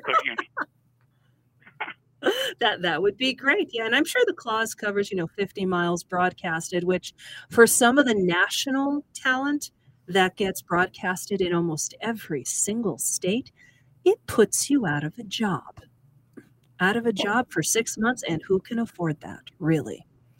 That's so, true. Cumulus basically owns their talent and they're twisting their arms, um, unfortunately. So, yeah, that's that's a major disappointment. But thank you so much for calling in, Tim. Thank you for being informed, for reading, and for looking around and about you and not being stuck inside your little bubble. Um, more people need to do that. More people I, need to look out. I know six languages. Oh wow! Six. I studied geography since I was four years old, getting books and magazines from around the world in various languages. Yeah, geography is. I, think people underestimate how important knowing geography is. Oh, you learn all the cultures. We can learn from other people. Well, and also, if you don't know geography, you have no way to start understanding how the international marketplace works and international politics and how all of that just blends together. I mean, it's all connected. And unfortunately, so many people just don't realize how, uh, yeah, that little, those three little words made in China on so many things that we that we buy that are for sale they don't understand how that really affects us and the globe and, yeah. They're using slave labor. We should buy nothing from them. No, I agree. Unfortunately, it's so hard to find places that but don't. Thank you again for the very outstanding job you do. Well, thank you, Tim. Thank you so much for being a great listener, and you have a great day, sir. You have a good day too, please. Stay free. Thank you. yeah, remember 505 266 1600 to join the conversation in the Kiva. We love our callers, we love our listeners, and we really love it when you call in and join the conversation with us. So, you know, we're, we're very blessed that that we have this sphere of influence here that we have this voice and that we can share it with you all because you know this this station's here for you. This radio show is here for you. And honestly all we're doing is we're just saying the things that y'all have been thinking. It's not new. It's not rocket science. It's not brilliant. This is just the way that america is the way americans think the way our freedom works. And it's being taken over. It's being usurped by authority that doesn't have the authority to take it from us. But unfortunately, a lot of people out there don't feel like they can speak up and don't feel like they can say this. Maybe they've got a job in the balance, maybe they've got a degree in the balance. And man, universities, whoo, universities are just I mean, like like we said, we we traveled through multiple states that were free, and what we would hear almost every time from talking to people in these states is, "Oh yeah, except for you know the the university, just don't go on campus." Because they're locked down so tight and they're really, you know, wearing their masks and worried about vax status, etc. And it's so sad to see how much of our educational system has been taken over and has become propaganda. So 505 266 1600. You're always welcome to call into the Kiva. And let's go ahead and go back to the phone lines. Caller, you're on with the Liberty Lovers. Who do we have? Uh, this is the other Tim Loss from Valencia County. Tim, hey. how's it going, sir? All doing pretty good. Um, anyway, I meant to ask you, where's the other girl that used to be on there? Oh, Rebecca? Um, she's moved on to other opportunities actually a few months ago. So, you know, while oh, we, okay. yeah, while, while we miss some of her contributions here on the show, we don't begrudge her other opportunities. So, okay. so that's why we switched to Liberty Lovers. And luckily, I have a great co-host oh, here yeah, in my hubby. yeah, he's top of the line. He's I like him. Oh, thanks. I like you too. well, and, and what uh, most nice. people what most people don't realize is he's been my fact checker since the beginning. If I say, if I step wrong on a fact or something on the radio, uh, he, he corrects me pretty quickly. Well, I tell you, so far there's been no errors, so he's doing a pretty good job. Thank, uh, thank you, Tim. Appreciate it. What have you got for us today, okay, sir? What is these disgruntled Democrats now? Mm. That disgruntled with the party. I can remember thirty uh, some years ago in my younger days I was at a party and we were up there drinking and smoking dope and everything. and they were Democrats and I was I was Republican even back then. I was a Republican since I was probably ten. But anyway, I told them I said, you know, in a few years, I don't know, twenty years, whatever, y'all ain't gonna matter because mm-hmm. they don't need you. Nope. Eventually, they're gonna do away. They're gonna toss you because they're gonna replace you. And who they're to replace you with is all these people to be coming across the border. And they're going to tell you hit the road. Bye bye, Miss America Pie. We don't need you. That's yeah. what's going on right now in the Democratic Party. I saw this coming years ago, and I still see these same Democrats, and they just can't figure out. I said, I done told you 25, 30 years ago this was going to happen, and you mean nothing. You've served their usefulness to them, and you're done. Bye. Yep. I believe and, the uh, term, uh, who was it coined by? Useful idiots? Was that yeah. Marx or no? No, it was another one who, who coined the term. I forget but who. That, that's the point that they're at now. yeah. And they, they can't figure out what to do, and they're disgruntled. And I said, look, I told you back in 92 or 91 that the communists took your party over at mm-hmm. the Democratic Convention of 68. And you can't get it through your head. You don't want to accept it. You are under the communist rule, and there ain't nothing you can do about it. And eventually, your whole country is going to be that way. Yeah. And uh, that's just the way it is. I said, and it's Bob sad. Said it perfect. It's all over now, baby blue. And and, and that yeah. pretty much tells the way the situation we're in. Um, China is going to roll into Taiwan. The light bulb mm-hmm. head in the White yeah. House is going to do nothing about it. He'll be useless, and they're they're also probably eventually down the road they're going to take Hawaii because Hawaii yeah. is a big lane there. You know, it is. Speaking of Taiwan, it is just criminal how mainstream corporate media has ignored the Taiwan situation. Um, they, they that is the biggest red flag. I mean, we are staring down the barrel of potentially a world war here. Well, what what happened in Afghanistan? Yeah, same thing's going to happen in Taiwan, and down the road, same thing's going to happen in Hawaii, and and that's just the way it is. I mean, the China's the big dog, and we made him that way. We gave him most favored trade status, most favored trade nation status mm-hmm. back when Clinton was in office. Hmm. and we we give them the GATT treaty and the GATA, oh. and the, well, NAFTA was before all that, that and we mistake. get all these treaties, and now China is the big dog, and there ain't nothing we can do about it. Well, and right now too, China's kind of in a corner because their economy sucks right now. Uh, uh, they're desperate. More, that's when they're more dangerous because yes they still have a 200 million man army. Their navy is mm-hmm. rapidly catching up to our navy, and they got this supersonic, hypersonic missile that we don't have. And they still have a mentality. They have an old world mentality of conquering. Right, exactly. And that's the difference people don't understand. Well, if you know your history, you know that anytime a country got into kind of like a financial economic bind right. and had an economic downturn what would they do? They, they conquer another country they and they take their, their stuff. That's yeah. how it is. And the thing is people understand the difference between putin and china is like day and night. Mm-hmm. putin is a dictator in his little region.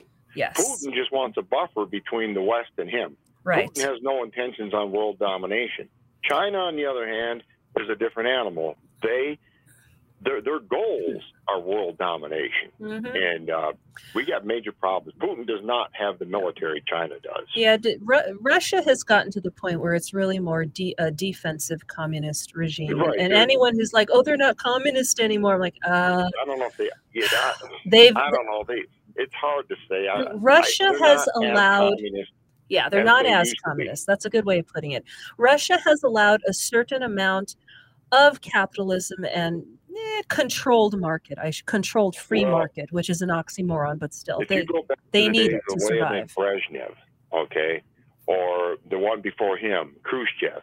Now ah, those ah, yes. were Stalin. Those were your hardline communists. Very much so. Um, and Putin they did not care. Animal. Putin is more of a nationalist. His his allegiance is not to the Union of Soviet Socialist Republic. His allegiance is to Mother Russia Mm-hmm. And his also his church is the Orthodox Church, right? Um, the Which the, the old communists you know, would never withstand. They, they could not stand having the Orthodox Church. Right. They they, so they tried to execute it out of he's out of a different kind of he's a different breed. but China, on the other hand, they are a main. I mean, Chairman Mao wants strength comes from the barrel of a gun. Yep. Our vice president, who is her hero? Hmm. They yep. asked her if she would be a leader. She said she would hmm. be a Maoist. So that tells you what you've got. Oh yeah, and then you look at our governess, our tiny tyrant here in New Mexico, and she's, and, and she's, oh, she's had, she's a Maoist. Yep, and she's had pictures and uh, you know handshakes and traveled, um, you know Chinese dignitaries as well. So, know, unfortunately, China China did learn enough, I think, to go about their conquering in a slightly different manner. Instead of just using force they have used they have brought economic force to bear. They've used um, technology. Right. And i mean pretty much i china essentially owns the back doors to what is it last i heard from a computer analyst at least two-thirds of the world's computers. See, and this well, is this is I another thing. Got, I believe they've already conquered our west coast. Yeah. Well, this oh, is yeah. this is another danger. They can take our west coast anytime they want. Yeah. Well, and here's here's another danger that we face with China. You know, obviously the, the physical locations, the the um, the geography is very important, but when we start looking at the finances, right now, and this is according to the balance.com, um, and this this update was done just December 30th the the debt owed by the U.S., the second highest debt is to China. Now the highest is to Japan, but Mhm. China is is pretty close second. Now They're leveraging us. they're, Yeah. well, they're leveraging us, but if they go after Taiwan and Hong Kong, we have debts owed to those countries as well. They'll take those debts, and then they will become the number one. Um, Holder of our debt. exactly. So this is this isn't just this isn't really. It's not just a matter of hey, you know what? This is a foreign matter. We should stay out of it. Just let them handle it. Mhm. It, it, it really is much more dangerous than that. It's it, Well, look there's, at there's much more importance on that. And then Well, of course when you those those areas. up and you, you and you look at the light bulb in the White House. This guy does not have a prayer. Yeah, the Uh, light bulb that won't up. light up. Yeah. Yeah, Uh, what- of protecting his country. He he don't know what he's doing. Well, China gonna somehow. crushed with this guy in there. I, I'm convinced that China somehow has usurped uh, Australia. I mean, you, you look Oh, at I what the, so, you look at what they've just done. They've just imposed their their northern territory just imposed a China-like lockdown of all unvaccinated citizens, claiming they are at greater risk of catching COVID. Which I say, science deniers. Um, yeah, just just look at actual Well, statistics, people. the rulers in Australia, I think they are basically Chi-Com puppets. yeah. Very, well, they and they are of the house of Israel. If you read the Bible, read about the house of Israel. That that's Australia, New Zealand, Canada, America, United Kingdom, Mhm. and read what happens to the the house of Israel. Not the nation of Israel, but the house of Israel. yeah. And it ain't pretty.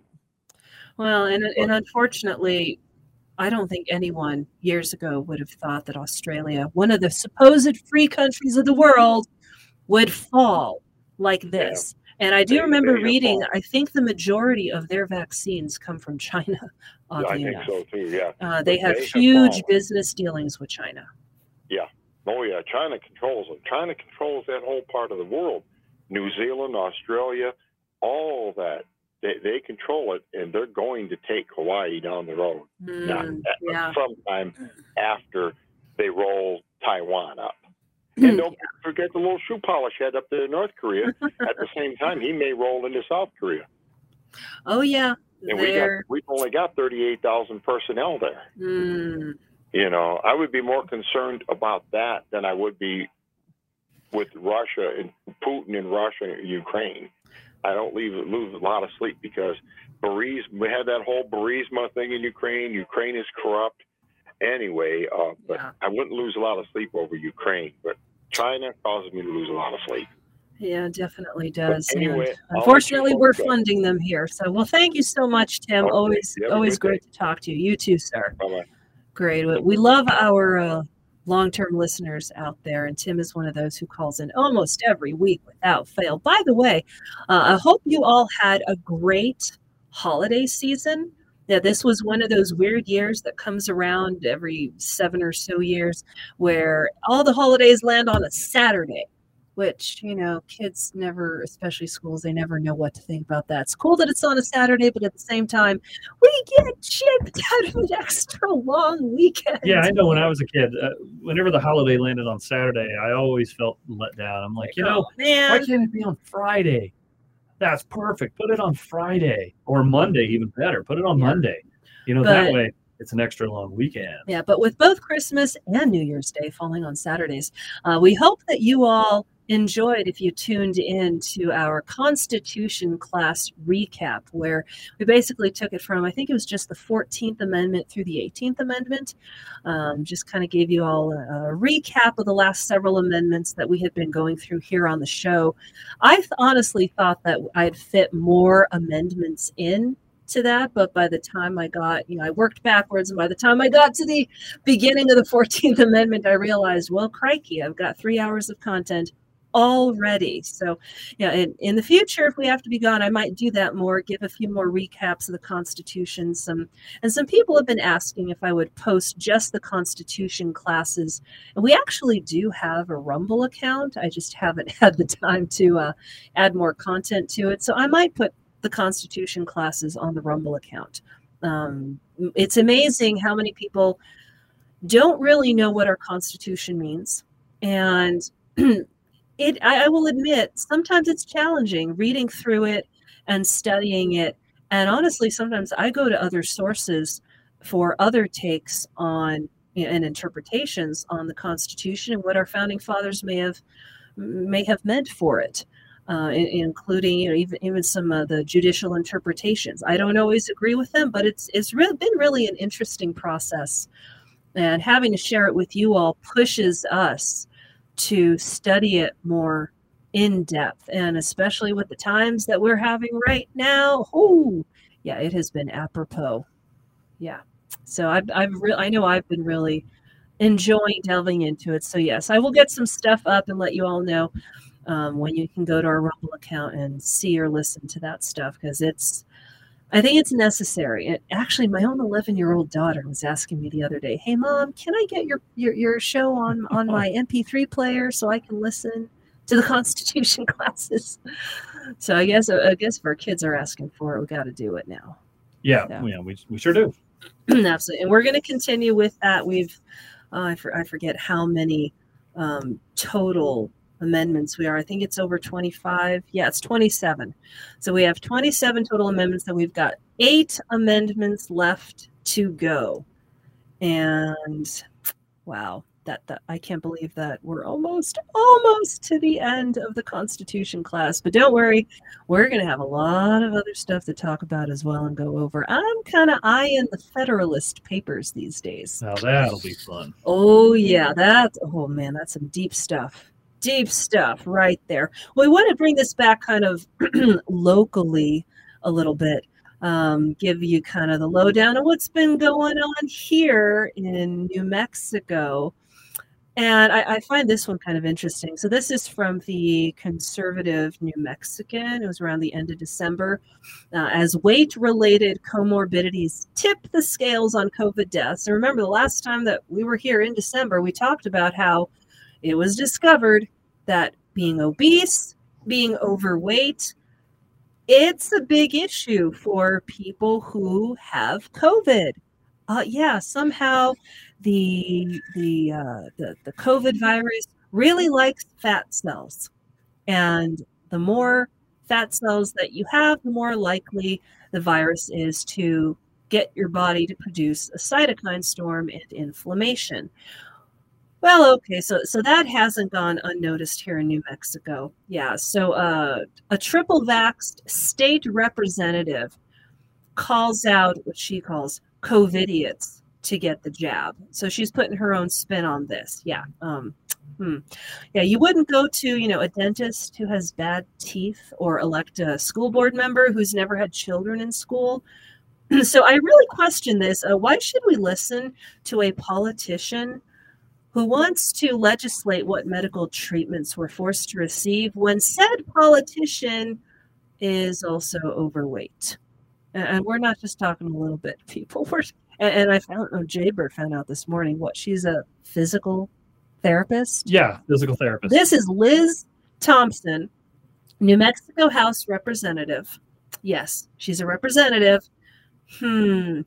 And she would like to make it so that everyone gets the vax.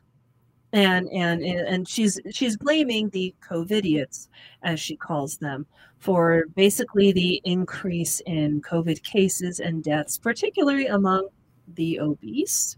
Really? Yeah. You know, and it's interesting when I see her picture, it I always think of mm-hmm. Silence of the Lambs. Buffalo Bill. Oh. There's there's a quote in there. If you've seen the movie, you know what I'm talking about. Once you see a picture of Liz Thompson here.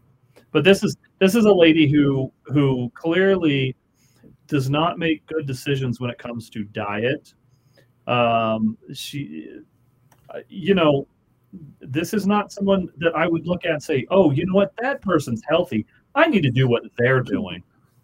Um, yeah. because that is certainly not the case. So, so how is it that someone who is not obviously not making healthy choices herself can take it upon herself to advocate for laws that force the rest of us, especially the healthy ones, to get vaccinated? Really? Really? Hypocrisy much? So yeah, of the uh, from the article of the 5,774 deaths reported in the most recent New Mexico Department of Health epidemiology report, 75% had one or more underlying health problems. 51% had two or more. And of those, 76.3% out of that 75% of the deaths were weight related, including hypertension, diabetes, cardiovascular disease, obesity, and liver disease, just to name a few. Okay, so out of the 507 or 5,774 deaths, 76.3% of those deaths were weight related. Now, again, correlation may not necessarily be causal, uh, meaning also vitamin D deficiency is also highly correlated to weight related comorbidities associated with COVID deaths. But the data itself is a revelation about the power of projection. So, yeah, this state legislator, physical therapist by trade, yeah, ironic. Somehow she missed the data on the COVID deaths. Hmm okay, well, okay, if she has, then she just needs to be educated, needs to be told about it, right? Well, it's more likely that she's not really advocating government mandated calorie restrictions for the same reason that Black Lives Matter doesn't actually advocate funding the police. Yeah. yeah so, so if she's really worried about people dying from COVID 19 or Wuhan virus or Kung Flu, you know, take your pick if she's really worried about that, then shouldn't she be worried that most of the people dying have some type of obesity issue, if not more than one? And therefore, shouldn't she also be trying to mandate diets? Hmm? One would think. In, know, especially, oh yeah, via uh, insurance companies too. I mean, insurance companies take a look at how obese you are. Now, they're not allowed to discriminate against you if you are obese because you know you can't discriminate against people for their medical disabilities or medical conditions. Oh, unless you're unvaccinated. How dare you? You're a COVIDiot. How dare you be unvaxxed, unclean, part of the great unwashed segment of society. Okay, now we can fire you. Now we can you know, deny you any subsistence or success in the economic social forum of the United States. Yeah, you know, I love how um, there's people out there that say, oh, well, if you don't want to get the vaccine, you have a choice. Okay, well, what's my choice? Not work? Oh, okay, not a very good one. Okay, um, get tested every week? Yeah, I don't want uh, things shoved up my nose every week. That's, I, I don't like people messing with my nose. It's a thing. I have it. Hmm, yeah. Um, or, you know, and, and if I want insurance, um, I can have insurance, but I just have to pay more if I'm unvaxxed. Now, those, uh, you know, that's insane. You know, to try and sell those as choices when all you got to do is just do what the government says and get vaxxed. Then you can go on shot. with your life. Yeah, no, we, we actually came across some some relatives of ours who went ahead and did that. And this is even in one of the freer states. They and, and was their thing: they wanted to be able to go to work and not wear a mask. Know anyone like that? Maybe you are someone like that. Oh, guess what? Now they have to wear masks again. And oh, they are so upset about that. So upset, so much so that they're like, well, you're not getting any boosters. Well, and there are a lot of people out there who actually trusted. Said, well, and, and, and I'm not trying to toot our own horn here, but you know, we're among some people that, that have been have been saying from the very beginning, look, if you think that the government's going to tell you obey this and and and we'll all be fine and then hmm. then you can go back to your normal lives. If you really think that's the end goal if you really think that's going to happen you're not using your head. You're not using the brain god gave you. Because that's just not how this works. You don't get pushed under somebody's thumb. You don't give up your life and your control and become a slave to somebody, only to have them turn around and say, you know what, by the goodness of my heart, you're now free. Mm-hmm. Go go be on your merry way and do your own thing. if that means choosing your manner of death, so be it. Yeah, and, and if Liz Thompson was really concerned about the health of New Mexicans, don't you think she would acknowledge that there are as many people dying right now with 75% of the state fully vaccinated as there were in December of 2020 when 0% of the population was vaccinated? And, huh. and, and it's funny, and I've mentioned this before too. I, I don't understand what happened. There's there's a there's a group of people, there were certain people out there that would argue with me that oh the planet's overpopulated. We have too many people here. Where are those people now? No, I'm not I'm not advocating death for people. Oh, you but you know what? The thing is, we are all gonna die at some point. That is the reality. No and one has lived forever yet. No one has lived forever. We all have a number, and there's there's a time when our number's up. And that's just that's just the reality. Whether you like it or not, that's reality, babe. Now, suddenly this this these same people who would argue with me that we have too many people. You can't have a big family. There's too many people on the planet. Suddenly, these are the same people that are saying oh, you got to get vaccinated to save everybody. Yeah, save lives. Like, wait, I, I thought you would be happy about this. Oh, and oh, God forbid you point that out to them. I thought you'd be happy about this. I thought you thought there were too many people on the planet. How dare you? I'm like, what do you mean, how dare I? I don't hold that view. You're the one who espoused that view to me not just a few years ago. I'm so just calling out your hypocrisy, dummy. Yeah, exactly. But no, we can't do that because that doesn't fit the narrative right now. And you know, I know everyone's all over the buzz about the vax mandates, vax mandates, but we cannot forget the damage that mask mandates are still doing. They're still unlawful. They should still be illegal, and they are damaging people. Um, some a few facts about face masks that yes have been proven. People, oxygen deprivation and CO2 poisoning, you know, hypercapnia and hypoxia. I've been talking about this for over a year. They are real things. And if you remember back when they first tried mandating masks, uh, almost immediately people started saying, well, what about hypercapnia? What about hypoxia? And the CDC tried saying, oh, yeah, that, that really isn't a concern. Huh, really? Because it was it, the CDC, I believe even OSHA, still have some things up about the dangers of overusage of masks in, in certain work environments that can produce hypoxia or hypercapnia. Yeah, OSHA themselves include warnings because that's part of educating people about proper usage of personal protective equipment. Well, children require more oxygen than adults as their lungs are smaller and weaker. And, and reducing their oxygen intake can cause irreversible damage to the brain, heart, and lungs. And after just one minute for a child, CO2 levels are 25 times higher than the accepted tolerance levels. Symptoms may include dizziness, anxiety, tiredness, and reduced performance. Um, I wonder if there's any correlation between kids wearing masks for well over a year and a half and how badly our students are doing in school in New Mexico right now. You know, I got a question for you, Natalie. Where where where do bacteria tend to grow? What kind of environment do bacteria? What, what, what do they like? What do you think? Uh, they like moist environments. Moist and warm environments. moist and warm. Where would you find that? You think? Oh, behind the mask, mm-hmm. on your face right in front of your nose and mouth, going into your lungs.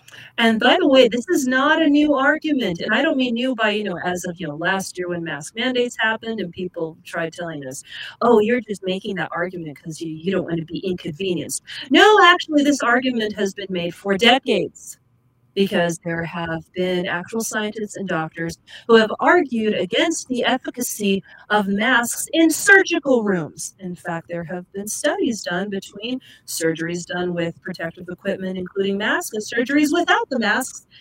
And there's been determined to be almost no difference between using masks during surgery and not using masks. So, again, this that doesn't come from us. This has been done for decades. This has been argued for decades. 505 266 1600 to join the conversation in the Kiva. Caller, you are on with Liberty Nat and Jaybird. Who do we have? Good afternoon, everyone. This is Dave. Hey. Dictionary Dave. Good to hear you. Happy New Year, sir. Happy New Year to you. Can you hear me without the reverb? Yes, actually. We, we can hear you loud and clear today. Okay, really good. So, note to your listeners that want to call in, take your phone off the speaker. Yes, yeah. Speakerphone, unfortunately, wreaks havoc when you call into the station. Yeah, I found that out the hard way earlier this week. well, what have you got for us today, Dave? Well, I got a couple of things that probably didn't get heard properly because of the reverb. Hmm. and one is about the right to refuse a medical device or product. Yes. And we can find that under United States Code 21, oh, subsection 360, Bravo, Bravo, Bravo 3, uh, subsections in, in sequence Bravo, Echo, 1, Alpha, Double India, 3. And it states in there, each one has its own limitation. Mm-hmm. The option to refuse administration of the product of the consequences, if any, of refusing administration of the product and of the alternatives to the product that are available and of their benefits and risks. This supersedes anything that one of the uh, local governor, Minnie Mao, and anybody else it's may law. try to mandate. Yep. Yeah, it, it is law it is inherent in our medical rights. Uh, in fact, anyone who, and I know, I love it that Dave, you give us the place to go, the source to go, and the US code. And if you could email me a link to that, I would love to put that up in our show notes so people can see it themselves. Um, but one thing that people might be a little more familiar with is Patient's Bill of Rights. It puts it kind of in more layman's terms for you all. But the way the Patient Bill of Rights puts it is that you have the right as a patient to refuse at any time any medical intervention or any medical advice and still expect and deserve to receive medical attention for any other needs or treatments or conditions that you may have. Meaning, just because you refuse one vaccine, one drug, one recommended surgery or medical intervention. And by the way, I have done this. I've done this several times. You still have the right to get full treatment otherwise. They cannot discriminate you against you because you decide, no, I don't want that in my body. No, I don't I don't want to do that. I don't want anyone to do that to my body. And, and here's the other thing, too. Uh, you also have the right to know the immediate and long term, not just financial, but health implications of treatment choices insofar as they are known. You have the right to make decisions about the plan of care prior to and during course of treatment and refuse a recommended treatment or plan of care to the extent you know per- permitted and to be informed of the medical consequences of the action in fact, I think that's number six, I believe. But yeah, you, you have the right to do that and still get treated. And what's happening right now for uh, some people who say need, uh, what was it, liver transplants? Yeah, not just liver, but yeah, that's one that's they're getting refused because they're not vaccinated. And what was it, Jaybird? There was a ridiculous case where uh, they were someone was refused a transplant because the donor was not vaccinated. Right. Yeah, I'll have to look up the case. We talked about it some time ago, but yeah, I, and I, if I remember right, it's a little fuzzy, but I think it was in Ohio. Um, there, there was a, a patient waiting for, I think it was a liver transplant, and uh, or maybe it was kidney, but they were being refused because no, they were vaccinated. Their family was vaccinated, but they were being refused because the donor was not vaccinated. Yeah, it, it was it was ridiculous, and, and being refused on any uh, on these medical grounds, being discriminated, it really is a case of egregious medical discrimination. And anyone who has to deal right now with physicians or a hospital, you just all you really need to say is, um, excuse me, I claim my patient's Bill of Rights. And if you as a provider don't know what my rights are as a patient, well, and I don't want you as my doctor anymore. Because I have the right to, you know, what is it the left loves to say? My body, my choice. Huh. Have we really thrown that out the window? Oh man, I love using that one. They hate it. They hate it when we use that. You know, I think I'm going to put that up on our van. My body, my choice. I like that. Along with, uh, you know, let's go, Brandon. Yeah, my body, my choice. Now let's go, know, Brandon. If you do that, we can't go into Canada, right? Oh, that's right. Yeah, Canada will ban us. Uh, it's okay. I, am not planning on going across the border anyway because, you know, Canada, yeah. especially now right now. Email address? Oh, yes. LibertyNat at, at protonmail. Yep, at protonmail.com. Yeah, LibertyNat. Anyone can email us, libertynat at protonmail.com. And Jaybird, what's yours? Uh, no poll cheating at protonmail.com. And that's N O P O L L C H E A T I N G. So it's just like it sounds no poll cheating at protonmail.com. Yes, those are our addies. You can go ahead and just you know send anything to us interesting. And sometimes, honestly, we pull some of our material off things that people email us or send us. It, it, it's, I just sent that to you. So yeah, if, if you send if you send me that link, because I love being able to go to the source in the law, in the code, and finding, yep, there it is. There it is. That that's the law. That's actually the law. And man, so many people just don't get mandates, vax mandates, mask mandates, not the law. Yeah, so the this, law is the law. So the transplant thing was in Ohio, um, and this is off of Newsweek. Um, mm. But October 12th by uh, Khaleda Rahman, um, life saving kidney transplant canceled because donor is unvaccinated. And the recipient was, he was not given the option to go forward with a life saving procedure.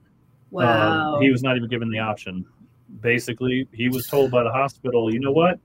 the government knows better than you do about your health. So we're going to follow their recommendations, and we're not giving you a choice. And they canceled the no. Of course, that's that's my hyperbole. They didn't they didn't come out and say that, but that's that's their uh, their rationale there. But he the, the recipient was never given the opportunity to go forward with it. As far as I know, I've not heard that they just that they they changed course on that. They just refused it, canceled the the transplant because oh, the donor. Oh, my goodness. My goodness.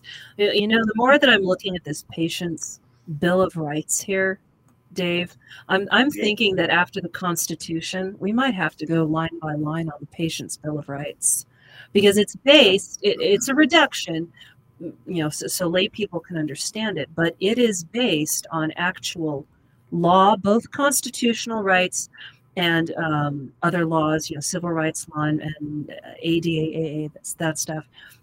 But this one here, number 13 in the patient's Bill of Rights, I think is the one that specifically pertains to the, the part of the U.S. code that you called in about, which is the patient has the right to consent to or to decline to participate in proposed research studies or human experimentation affecting care and treatment or requiring direct patient involvement, and to have those studies fully explained prior to consent.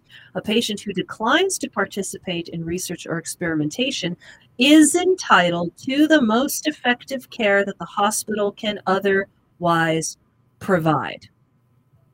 And this especially pertains to what we're going through now, considering that these so called vaccines, these mRNA gene therapies are actually still considered medical experiments. They're not fully approved. And oh, yeah, Pfizer and Moderna are still dithering on releasing the information from the trials. Still. It, it, it's. Wait 75 years. Yeah. Well, and the way they want to do it, I, I found out about that. The way in which they want to hold us off for 75 years from actually finding out the truth about what went on in the trials is they only wanted to release 500 pages per month of uh, yeah the, the fda has requested 500 pages per month of the pfizer covid-19 or covid-19 data which that would actually take 75 years to get all of the data out to the public now thankfully the court actually ordered them no, you actually have to release 55,000 pages per month. and it's still going to take a while to get it all out of there. But they wanted to only release 500 pages per month. Hmm. Interesting. Yeah. Hold us off for 75 years. And I'm sure they would choose which 500 pages to release at a time and they probably didn't even need to be in consecutive order. So yeah, that, that that's just part of it. But that flies right in the face of number 13 in the patient's Bill of Rights, which is um, we have the right to have the studies and information fully explained prior to consenting to being part of the medical or human experimentation. We're all we're all this is a human experiment. This is on a grand scale, global scale. We're being forced to be live lab rats. That's what's going on right now. And who's, you know, holding the bag of tricks? Oh, the pharmaceutical companies. Who's making the profits while they're experimenting? I mean, I don't know in history if there's ever been a case where a, a medical drug company, pharmaceutical company has made a profit off of the experimentation, the trial process of a new drug while it's still in the trial process, while they're still experimenting on people. Usually, they pay people to be part of human experiments, right? But no. Unless you're talking about Bayer during the 1940s. Oh, yeah, that's true. That's true. So okay, so there there is a little bit, but not on not on this global scale, that's for sure. So yeah, they're they're making huge, huge bucks, while unfortunately those who are consenting to be jabbed are essentially lab rats. And you're paying for it. Uh, no, don't tell me. Don't try to tell me, people, that, oh, no, but it's free. No, your tax dollars are paying for it. Oh, yeah. And then there's the inflation, too. So you're doubly paying for it yeah, it's a racket. And somehow I will give hats off to the pharmaceutical company. They've got one of the most successful fleecing rackets going right now, most successful in history. Oh, I, the, the, the amount of money that they're raking in right now, whew, it's obscene. Very much so. Well, anything else for us today, Dave, before we let you go? I've got one more thing. Mm. It's a uh, college text I picked up on a sale recently and started reading into it. And title is Backgrounds of Conflict Ideas and Forms in World Politics. Author Kurt London by the Macmillan Company, 1947. And what was and the author's name again? Kirk? Say again? What was the author's name again? Kurt or Kirk? Kurt, K U R T. Okay. And last name? London, like the town. London. Okay. Kurt London. Macmillan Company, 1947. Ooh. Yeah. And it's got all kinds of stuff about the uh, the politics, totalitarianism, fascism in Italy, National Socialism and fascism in Germany, the conflict in Vichy France, covers the uh, Bolshevik Revolution and their failures. So, in other words, everything our kids aren't getting in college these days? Uh, knowing firsthand that they're being told uh, opinions to the 10th degree, yeah, they're yeah. not getting any idea what actually happened in history, especially. Yeah. I ended up taking a young lady to task she thought she knew all about Watergate, Nixon, the seventies, and all that stuff. I'm like, no, you're entirely wrong. And she's like, no, I'm not. I wrote a paper and got A on it. And I'm like, okay, here's the difference. I lived the period. I saw Yeah. it firsthand. Live Thank through it, and you can find the receipts too. Yeah. It's a rather fascinating book. I haven't had choose to get too deep into it. In the introduction, it basically is almost like a synopsis of the whole book, and it goes into some pretty good detail as I flip through the different sections. Well, I will have to keep an eye out for that one. You know, there's a few old books. And we're still, by the way, trying to keep an eye out for the, the blue book. By the way, So am I. yeah, still keeping an ear to the ground. If we hear, if we hear of a copy for sale, uh, we'll try to snap it up for you. Yeah, I did talk to a friend of mine who has an old bookstore, and he said he, he knows about the book, but he said he hasn't seen a copy in A long a lot time. of years. But he's gonna he's looking for me, so um, Yes. keeping our ear to the ground on that one. Yes. Well, thank you so much for calling in, Dave. Staying close to those dictionaries that- for us. We really, really appreciate that. Yeah, protect those, man. Those are gold. those are gold. Well, I've got the, I've picked up a couple of lawyers' cabinets to make sure that they don't get dusty and all that. I Oh, got good. some of them organized by age, relevance, and bottom shelf is books I will probably never open. It's a tough job, but you know, somebody's got to do it. So literally, someone has to help preserve um, knowledge, definitions, history. And unfortunately, we're starting to reach the point where I think uh, government is going to be destroying a lot of the physical evidence. Hopefully we might- not, but we'll see. We might have to change your name to the archivist. But it doesn't have the same, it doesn't roll off the tongue the same. I like dictionary, Dave. Well, that's good, but the archivist sounds like a superhero to me. Well, thank you so much, Dave. Appreciate it. You have a great day, sir. Thank you, you too. Remember 505 266 1600 to join the conversation in the Kiva. Let's go on to another caller here. We, we've got him rolling in today. The caller, you're on the line with John, Jaybird and Liberty Nat. Who do we have on the line? Hi, this is Rose. Hey, Rose. How's it going today? Good, good. Listen, I was wondering, can anybody report into VAERS or is just medical? uh, Anybody. medical. No, Anybody. can? anybody can.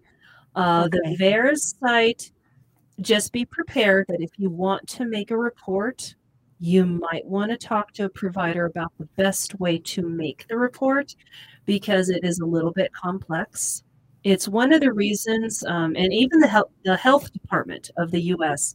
acknowledges that the VAERS data set is only one to at most 10% representative of all the reporting uh, of all the numbers in the US. Be, and most providers don't report there because it, it's time consuming. But no, anybody can do it. Anybody. If you're a relative, if uh, you're the victim yourself of an adverse event, you can voluntarily report it. Do they ask for personal information or just the general issue? That I'm not certain. I mean, I've read a few of the reports myself. I, I haven't ever seen names. I have seen regions, states, um, cities. It might, because it's a voluntary reporting system, and we give it a look see, I think it's up to you how much personal information you provide. Well, I'm looking at it right now. I've got it pulled up here Oh, good. on uh, on report an adverse event to VAERS. Um, let's see here. so what um, what it does say is is um, healthcare providers they're required by law to report to VAERS, so they, they should be doing that. Um, and then the requirements says there there's a separate section VAERS reporting requirements for COVID nineteen vaccines. Um, as of October 29th, 2021, there are three vaccines available to protect against COVID 19. Of course, Pfizer, Moderna, Johnson and Johnson. And the reporting requirements are the same as those authorized under the emergency use or fully approved healthcare providers who administer COVID 19 vaccines, meaning they're required by law. Um, so let's see here. Now, I don't know if you're if you're not a provider, I don't know if the standards are different. Obviously, certain information has to be provided so that they can confirm. um, or if they want to follow up on it, or if any Mm-hmm. any of the other um, medical fields want to follow up on them. So I, I would just encourage you to go on and take a look. And especially if you're filing for yourself, obviously, you know, you want to hold as much of your information private. I'm pretty sure they don't require your social. Well, here's what they do require um, because there is a checklist, and there's two ways. First of all, print or online, Mm-hmm. and online has to be done in one sitting.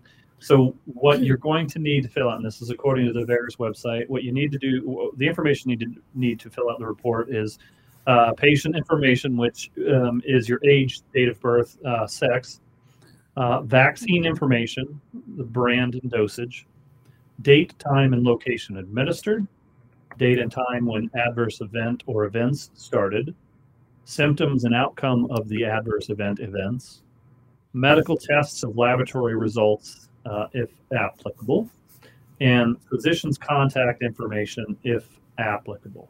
So um, that's some of the information that is going to be required. So it does ask for uh, personal information there. Now, when it's reported, I believe it's just all aggregate. In other words, they scrub all your personal information, Mm-hmm. put it together Yeah, without your personal information, but you do have to enter that um, into the system as part of the report. Yeah, all of the reports that I have seen do not include any personal information that, that are available to the public. Mm-hmm. Okay. So, so Yeah. Because I had a friend who, her husband, after getting the second shot, had convulsions, and the doctor, you know, when you know, went to the uh, emergency room, was admitted in the hospital, and she asked the doctor because there's nothing else that would point to why he had these seizures, Mhm. and um, and the doctor said, "Oh no, no, it's not related to the shot," because that was the only thing she could think of, because that was something he had recently had Right. within a week time frame, and you know he denied it. Um, but the nurse came over to her afterwards and said, "I heard what he said. I think it is a reaction to the Mm. COVID shot."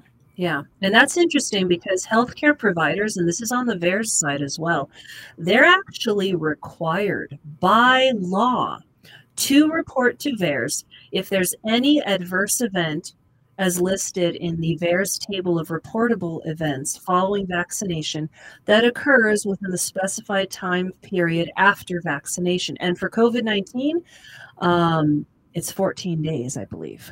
But again, if the Mhm. doctor says it's not oh, related, it's not. It's not related. he doesn't have to report anything if he Yeah. says it's not related. He's not Mhm. required to report it. Technically. And that's that's the problem there. And they're strongly encouraged to report to VAERS any adverse event that occurs after the administration of a vaccine licensed in the United States, whether it is or is not clear that a vaccine caused the adverse event. So um, they're supposed to report any adverse event if it's within that initial time window of you know initially being vaccinated. And if this was just you said it was just a few days after you received the vaccine Yeah, it was within a, I believe, a one week time frame. Yeah, and I think for COVID, it's uh, 14 days, I believe. Mhm. I, I'll have to look that up. But yeah, so he his provider should have reported that, and some providers, unfortunately, are less conscientious than others, and they're not reporting. Um, I'm not sure yet, but I suspect that there is some kind of incentive or disincentivization going on mm-hmm. for re- providers reporting this. And, and also, it could just be simply that, well, if they report this and discourage people from getting the vaccines, then they don't get the kickbacks from the manufacturers or from the pharmaceutical companies that they would normally get for giving and administering the vaccine. And what are the kickbacks? Oh, yeah, government subsidies. Mm-hmm. Hmm Now, what was, what, what was the time frame again when he started having seizures? Uh, I believe it was within um, seven to ten days. Okay. So what I'm thinking is the doctor here, and, and I can't, I'm not, I can't speak for the doctor, but my guess would be um, his justification in saying it had nothing to do with that is because there, uh, remember, you're not fully vaccinated until 14 days after you've had the vaccine. So it gives doctors this wiggle room, this out, because until 14 days after your vaccine, the CDC does not consider you fully vaccinated and they're using right, that to exclude. So that's fully yeah. vaccinated versus a reaction to exactly, the vaccination. Exactly, but it's this weird. It creates this weird little gray area where they can kind of slide on through. Well, I hope yeah. that helps. Because to, if they're waiting till the 14 days, then they're saying, "Oh, well, it's beyond the 14 days, so therefore, then it does apply." So right. it seems to be a catch-22 type of rule. Well, I would I would go to um, and have your friend go to VAERS V A E R S dot hhs.gov and um, you know click on report event report an adverse mm-hmm. event mm-hmm. and take a look at that because yeah we need more people to speak up we need more people to report this it we, nobody knows what's going on unless people speak up and we just can't trust that the media is going to speak up for us. But I hope that exactly. answers your question, Rose. Yes, thank you. Could you please um, just repeat the website once again? Sure. It's VAERS, that's V A E R S dot H H S dot gov. Great. Thank then, you both. Uh, thank you, Jaybird, for looking that up, and appreciate all that you guys are doing. No worries. So one more, one more thing too before you go, and this is, sure. I hate to be a pessimist about this, but you know what? Um, in my experience with um, the medical community, um, this is definitely a possibility. I, I don't want to discourage your friends to report. I, I absolutely believe that they should report this, but they need to be prepared to receive a letter in the mail saying this doctor will no longer see um, your friend's husband um, or whoever the patient is, because that that's that's a distinct possibility. Because it will, um, once the doctor's name is on there, it will um, get back to the doctor. It, it will come back to the mm. doctor. Now, um, I'm not again. It's not to discourage anybody. Again, this this does Just need to be recorded, but that's Although honestly, yeah, I, I, would say if the doctor dismissed out of hand without any further scrutiny or diagnostics that, oh no, this wasn't related to the vaccine at all, I, I think it's a pretty good guess that uh, your friend doesn't need to see that doctor anymore. Yeah, absolutely. Absolutely, and and I think it was just the the hospital um, mm-hmm. um, so primary versus visit. their individual primary. oh, good. Okay. Okay. Well, that, that well, explains a lot right there. right. well, thank you so much for your call, Rosie. You have a great day. You uh, too. Thanks. Bye. 505 266 1600 here in the Kiva, 1600 AM, uh, for you to join the conversation. Uh, caller, you are on the line with the Liberty Lovers. Who do we have? So, David Olson, David Brent Olson, aka David Olson 333, anywhere on the internet. and uh, you, you're discussing liberty related items as uh, per the title of your program, and I've heard you discuss discussed various rights mm-hmm. oriented issues, uh, uh, civil rights, and uh, uh, de- and deduced from civil rights are are uh, another subset of that is the patient's rights, mm, yep. medical rights. You've been discussing that. And uh, today happens to be the birthday of my daughter Paisley. And I want to commemorate that by discussing some other liberties and rights and rights violations briefly. And uh, let me first of all say that uh, approximately 2011 in the state of New Mexico, I won a unanimous decision, three judge panel decision in my favor at the New Mexico Court of Appeals, uh, defeating Judge M. Monica Zamora, who had, uh, by virtue of that uh, uh, unanimous appeals judgment, been deemed to have illegally trafficked my children, uh, uh, my son David and my daughter Paisley, and that New Mexico Court of Appeals reversed Judge M. Monica Zamora, uh, saying that she had illegally uh, uh, trafficked my children, mm. and they remanded it back to the to Judge John J. Romero Jr. Um, at the at the Children's Court in Albuquerque. Uh, with the orders to Judge John J. Romero Jr. to take appropriate action uh, after the reversal of the uh, illegal adoption of my children. And uh, to this date, I have still never had zero contact with my children, Paisley and David, ever again, even after a unanimous win at the New Mexico Court of Appeals. And further, uh, Judge John J. Romero Jr. took zero uh, judicial action uh, upon receiving that remand to his court. Nothing was done on my case whatsoever, even after the order said uh, take appropriate uh, action.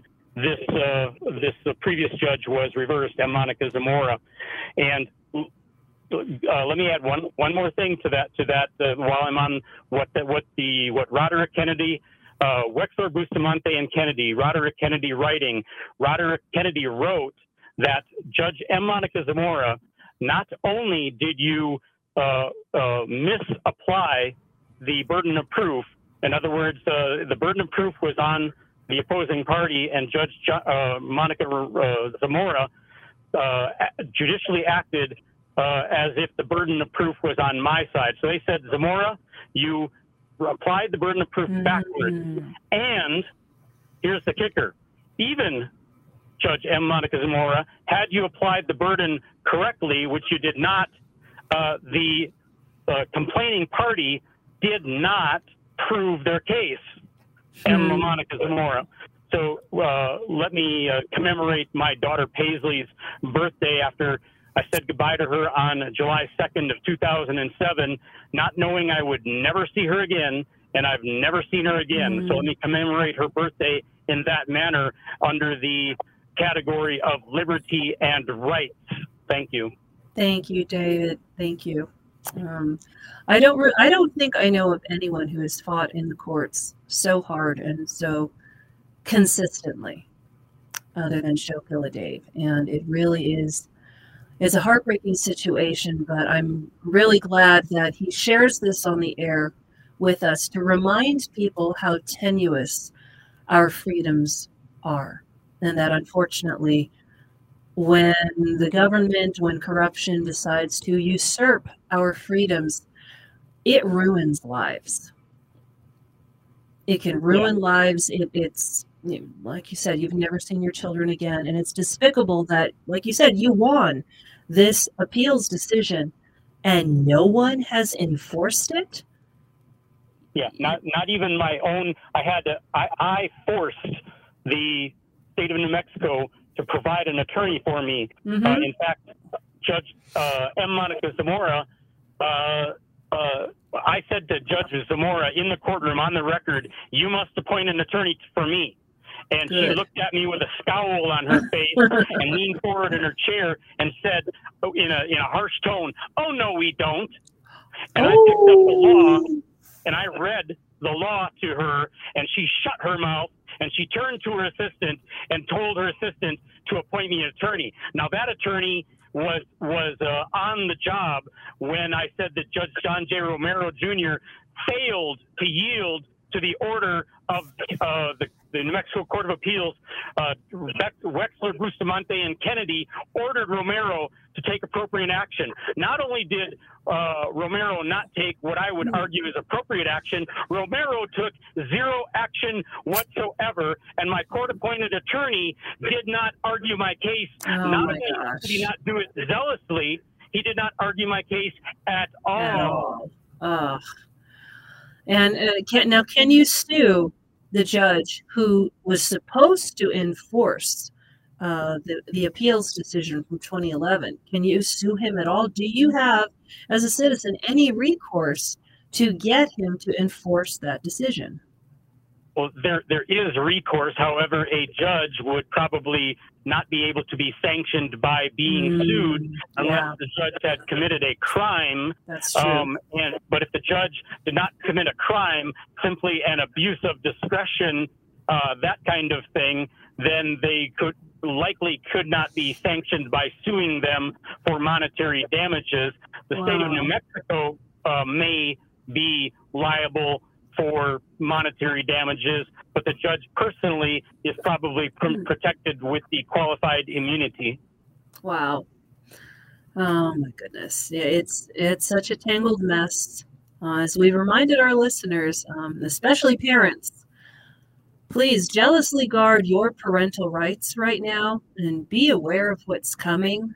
Um, you know, unfortunately, Dave, you are, you are an example of the groundwork that has already been laid in this state to, and we believe it's coming soon, to revoke parental rights. And lest anyone out there think, well, that's just a one off, that's just one case. No, it starts that way. It starts with, well, we're just not going to uphold the law here. Well, we're just not going to uphold this decision there. Well, this is just an exception. Well, if there's an exception in justice at any point in time, that one exception can eventually be used to strip those rights from the entire population. And that's why justice yeah. is supposed to be blind.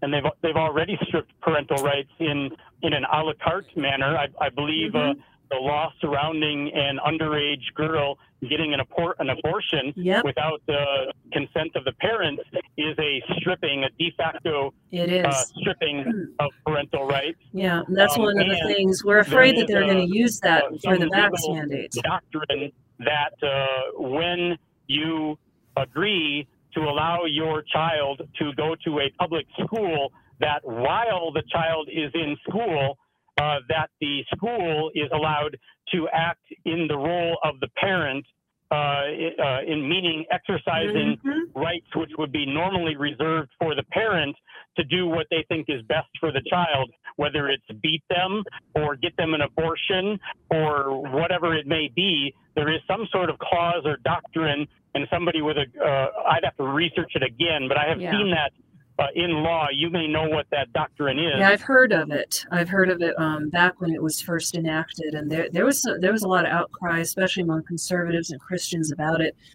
because the idea that a minor could go through essentially a medical surgical procedure without any consent or notification of their parents. And then that yeah. the school could essentially sign off on it in lieu of their parents' signature and keep it from the parents.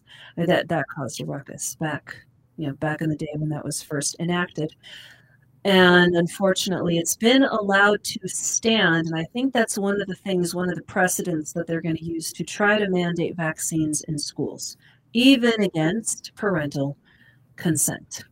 Then it's not yeah. far beyond that um, before that spreads from public schools to charter to private and then it's it will be used it, if this is if this is put into action it will be used even against home educated it will yeah. so we are we are perilously close in this state to losing our parental rights over our children and right. the groundwork is the groundwork's already been laid the abortion example uh, actually flies in di- uh, direct contrast mm-hmm. to the old uh, uh, uh, issue where a school nurse was not allowed to administer an aspirin or a Tylenol mm-hmm. or whatever without parental consent. Yeah. However, they can send the child to an abortion doctor to have an abortion without parental consent. Exactly. It's not by any means a fair application, and it's an exception that will it, it's already opened the floodgates for other violations of parental rights.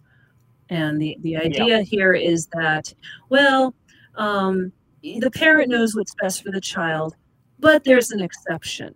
No, if you make one exception, there's going to be more. And we're, we're seeing it happen. California's already, well, Gav- Governor Newsom, I think, already last month or end of November said, oh, yeah, school kids, five and up need to be man- need to be vaccinated. The the public school kids. I think New York has tried to do something similar. At least New York City, I think, has, if not the entire state of New York. So, yep, it's coming. Well, thank you, David, yeah. for sharing that with us. Yeah, one, one last example, since mm-hmm. you're on the, the subject of the schools, I rem- remember another case, and I can't cite my source right off the top of the head, but there was a case where there was at least one child with uh, gender issues where the parents were sending them to school in clothing uh, uh, according to whatever gender that child was born. Yeah. And when the child got to school, the school was providing that child with clothing of the opposite gender uh, so that it could be hidden from the parents. What? Wow. Huh, I wonder if they were clothing all the other kids that didn't have enough clothes or decent decent clothes at all. or if it was just, you know, that one. Yeah. Hmm. Hmm. Well, the, unless there was a political agenda attached to providing clothing to all of the other students, then probably not. Probably not. No, because as we all know, a political agenda and narrative trumps necessities, actual necessities. Well, hey, that, that's what our governess believes. That's why she decided to decide which businesses and which medical procedures were essential and everything else had to be placed on hold for a year. Yeah. So yeah, that's that's what happens, people, when government thinks they know better than you do. Thank you so much, Joe Killer, for calling in and sharing that with us today. So, you know, I want to talk about something here real quick that I, that I mm-hmm. discovered here. We, you know, you mentioned New York, and you mentioned um, our tyrant um, up in Santa Fe.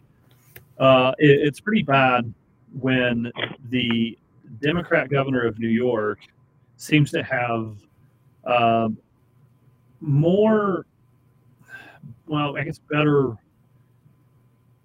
better reasoning than than our own governor. Is it, and this is an article that I found here on um, on Epoch Times here, but January 8th, 2022, Zachary St- uh, Stieber wrote the article. Uh, almost half of New York COVID 19 hospitalizations not due to COVID 19. So, as it turns out, their, their uh, governor um, interim right now, Kathy uh, Hochul, uh, she's a Democrat. She wants full term in office. She actually told the press in a conference that um, the actual the, the, number of patients in the hospital um, is not it's not the real number. And this is what she said. She said patients are and quote patients are actually being treated for COVID nineteen versus merely having the disease. Um, it's half as many. So what she's saying is there are people in the hospital for reasons other than COVID 19. And the number of COVID 19 cases in the hospital are not accurate.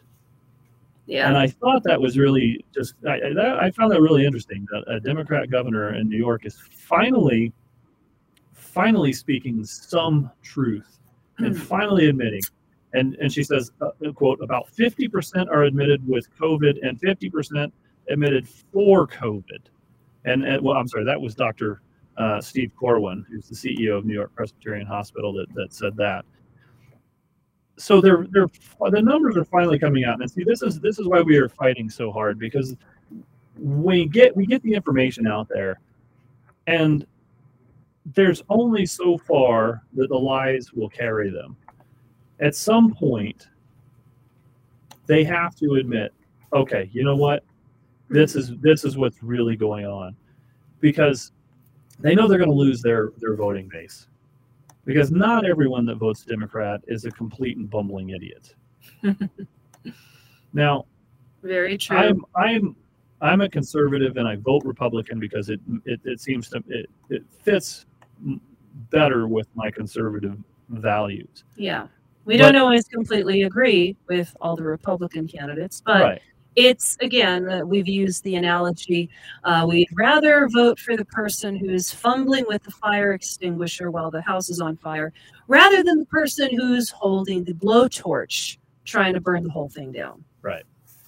So we're seeing i mean we're, we're seeing some changes here uh, stuff going in the right direction. Of course you know we're still seeing things going in the wrong direction here but um, you know even in new york which is very strange given um, the fact that they, they've been trying to pass uh, a bill that would allow the government to deem you um, a threat, a basically. criminal, yeah, yeah, a threat, and lock you up if you if you have COVID.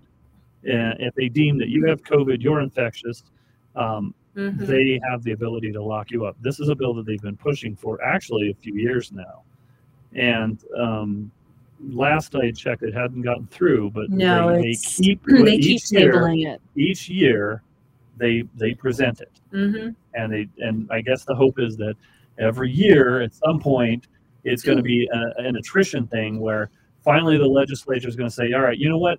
If if we give you this, will you go away?" Kind of thing. I think that's yeah. what they're expecting. They keep trying. For. They never give up. And speaking of uh, poten- potentially being imprisoned to being a, a COVID 19 threat. Well, um, apparently, one Houston mother took things into her own hands with her own child at a testing center.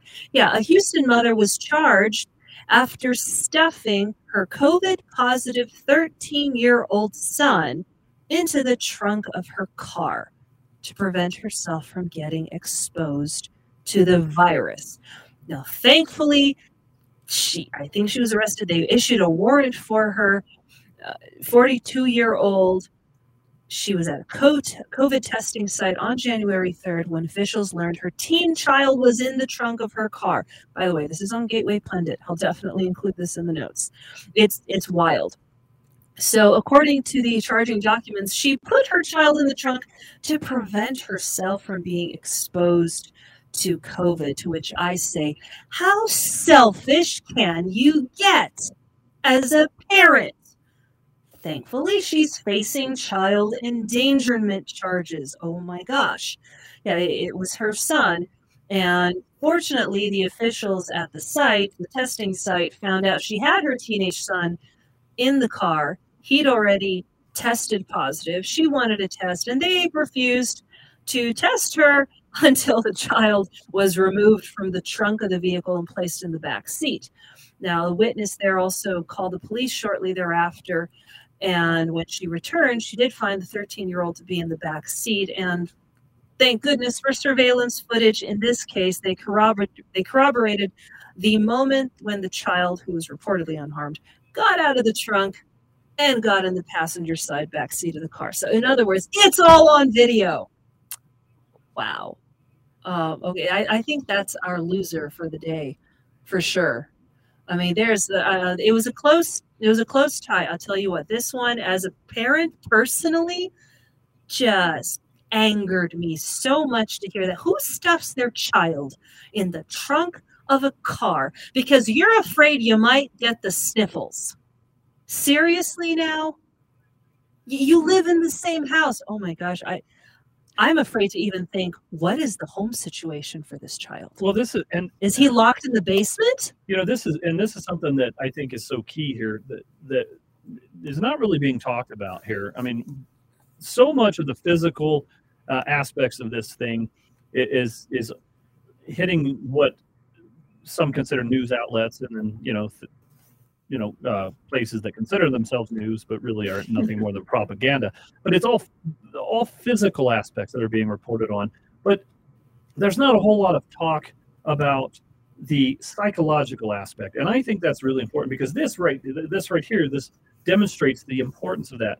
This woman was afraid of her own child and in fact so afraid she was willing to kill her child because let's face it or at least child, endanger them well, okay, at the very least in danger. But you put your child in the trunk, that's not safe. In the period. middle of winter, and even if it is in Texas, it is still the middle of winter. Still. Yeah, it, can can anyone say that it's safe to put your child in the trunk of your car? Really? No, no one no, no one can say that that's a good idea. It's not a good idea. It's not safe. It's it's it's evil. But this is that's that's my point here is that the, the psychological damage that's been done to many Americans as a result of, oh, if you get this, you're going to die. So you better just make sure you don't get it. And, if, and, to make sure you don't get it, you got to wear the mask. Porn. You got to stay home. You got to you got to get the jabs, and you got to. And on, on top of that, you got to make sure everybody in your house follows those same guidelines. Shun your family if they're if they're positive, or if they won't get the vax. Yeah. Well, so so that I think was our top loser of the day. Um, the the run, close runner up, and this was a huge, huge disappointment to me because I've grown up listening to uh, a lot of their content and reading and enjoying a lot of their content. Focus on the family is now imposing a COVID 19 vaccine mandate on their staff. And needless to say, staff and donors are dismayed. Yeah. So their president right now, Jim Daly, emailed staff members on January 3rd to say that the company must request and receive each worker's vaccination status by January 9th. Oh, yeah. Fun fact uh, January 9th, uh, that's when Sandia Laboratories pushed back their deadline. So Sunday, tomorrow, yeah, uh, their their deadline for employees to get vaccinated. They only pushed it back by like five days. It was ridiculous. So Focus on the Family apparently, for some odd reason, is following suit, and they want all of their workers vaccination status in by January 9th. Now, the president Daly cited the emergency temporary status implemented by the Department of Labor's OSHA, which applies to every business with a 100 or more workers. It's been paused by the courts, suspended by OSHA, but an appeals court panel in mid December said the mandate could move forward and it was then reinstated. So, businesses have been alerted by OSHA that enforcement of the mandate will begin on January 10th, and the Supreme Court is set to hear arguments for and against the mandate. Well, actually, that started yesterday, January 7th, though they haven't actually issued a stay on the order yet. So I just find it really disheartening and disturbing that Focus on the Family decided, okay, even though Supreme Court is still hearing this, we're going to go ahead and try to comply. Um, big, big disappointment. I, I don't know why they're not fighting this. They and, a lot of people, even the author of this article, said, you know, I don't understand why they're not vocally and publicly fighting against the mandate and saying that the government doesn't own our bodies. And as a Christian organization, we believe God owns our bodies and that we're free people. We're not beholden to do every terrible thing the government wants us to do. That's from from one employee at the Epoch Times. Um, this, well, this is this is just Ugh. Well, this this really is disheartening, but at the same time, it's not surprising because you know, given Jim Daly's history, mm, um, when when he took took control of uh, Focus on the Family, they started scaling back. Um, in other words, they stopped so much of a focus on politics and that affects the family. Yeah, yeah, and and tried to pull away from that. Mm. And and mm. and you know, my guess is the guys just scared. I guess you know there there are certain people that you know that are born to fight and will fight and will fight to the very, to the very end. end. And then there are certain people that are born that that just do what they're told, and you can knock them down and they'll stay down. And I think Jim Daly is one of those guys where you can just knock him down, and you know what? He's not going to get back up. No, because he doesn't have the constitution to deal with conflict. But hmm. you know, this is it, it's really sad. It's it's pathetic uh, there's any number of adjectives you can uh, attach to this, but but I mean, he's even quoted, uh, and this is his quote: "Jesus did not go after Caesar much." End quote. I mean, this is this is Jim Daly. This is the guy. Oh my gosh. That's making people get the jab to work at Focus on the Family. So it really is no surprise that he's that he's he's bowing down to the government. Um, this is not a surprise. Yeah. Well, my third runner up, I suppose, of losers today was um, a company I actually used to work for, Citigroup. Citigroup has announced that they will terminate unvaccinated workers by January 31st. They're going to be the first major Wall Street institution to enforce the vax mandate by terminating non compliant workers. They remind, in fact, they reminded employees in a memo sent Friday about its policy, first disclosed in October, that they must be fully vaccinated as a condition of employment. Gee, am I glad that I don't work there anymore. So they I. are the third biggest U.S. bank by assets, major, major player in fixed income markets, and they have had the most aggressive vaccine policy among Wall Street firms. And you know what? Their rivals, JP Morgan, Chase, Goldman Sachs, they've so far stopped short of terminating unvaccinated employees. They're still pushing it, but they're not threatening to fire people just yet. So, yeah.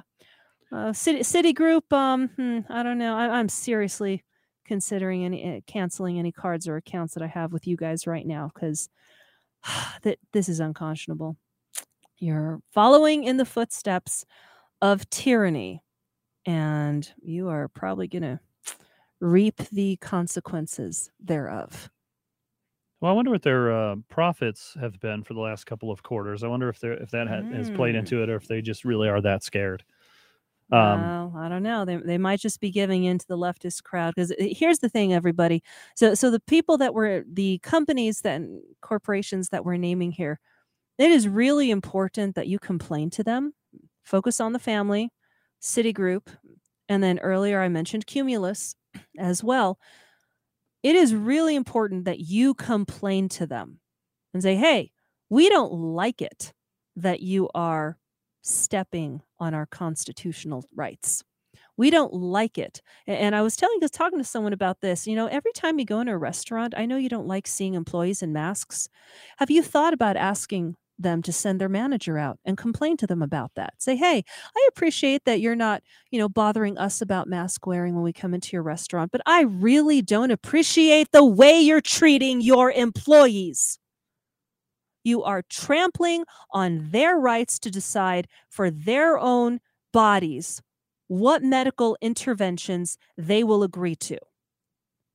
More people need to complain on behalf of employees. And I know we have a big contingent in Albuquerque, well, bigger than it used to be, but they're small and they're very loud, that has been complaining up the wazoo to Sandia National Laboratories for their treatment of all of their federal and contracted employees.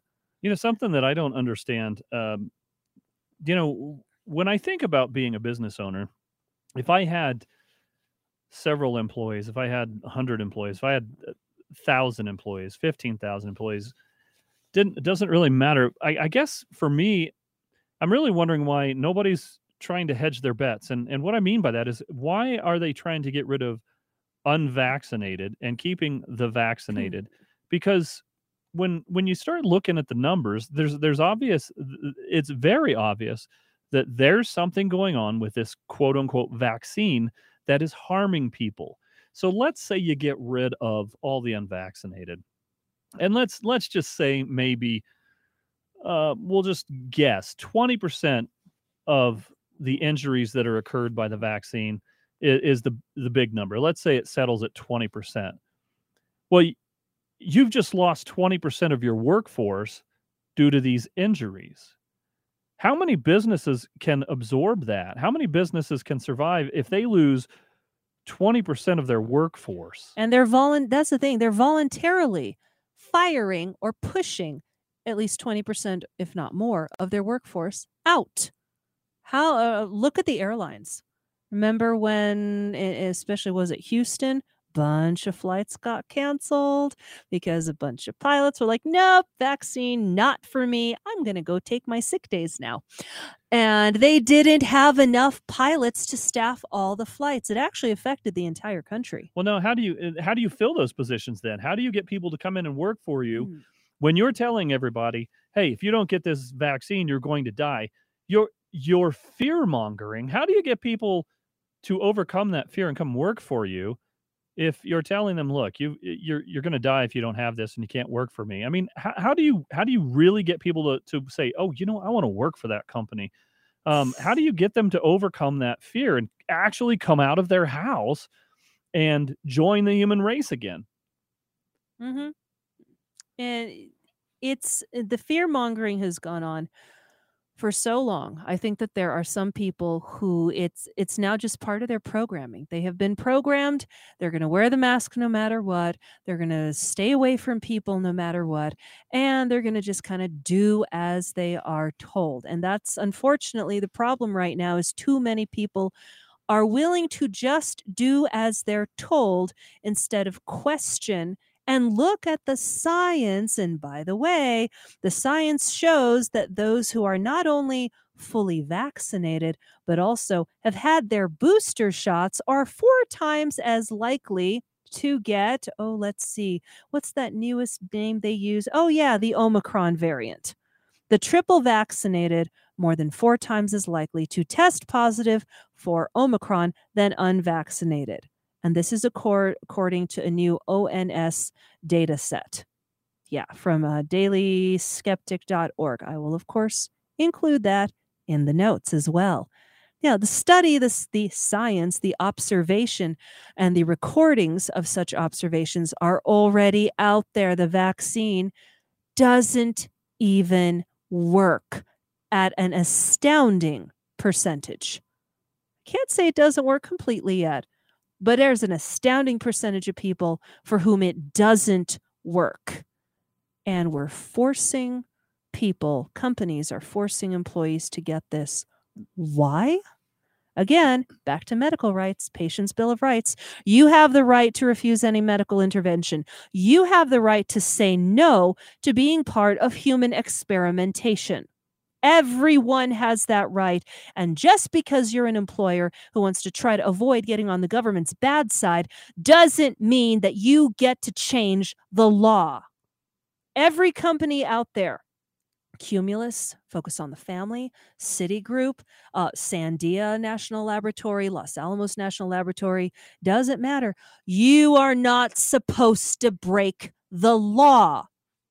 And yet, Joe Bonehead has basically said, oh, okay, it's okay, companies, for you to break the law as long as you're upholding some vax mandate. Do it because I tell you to. Do it because I tell you to, regardless of the fact that Supreme Court's saying, uh, not sure you can do that. Uh, not sure OSHA has the authority to say that companies have to do that.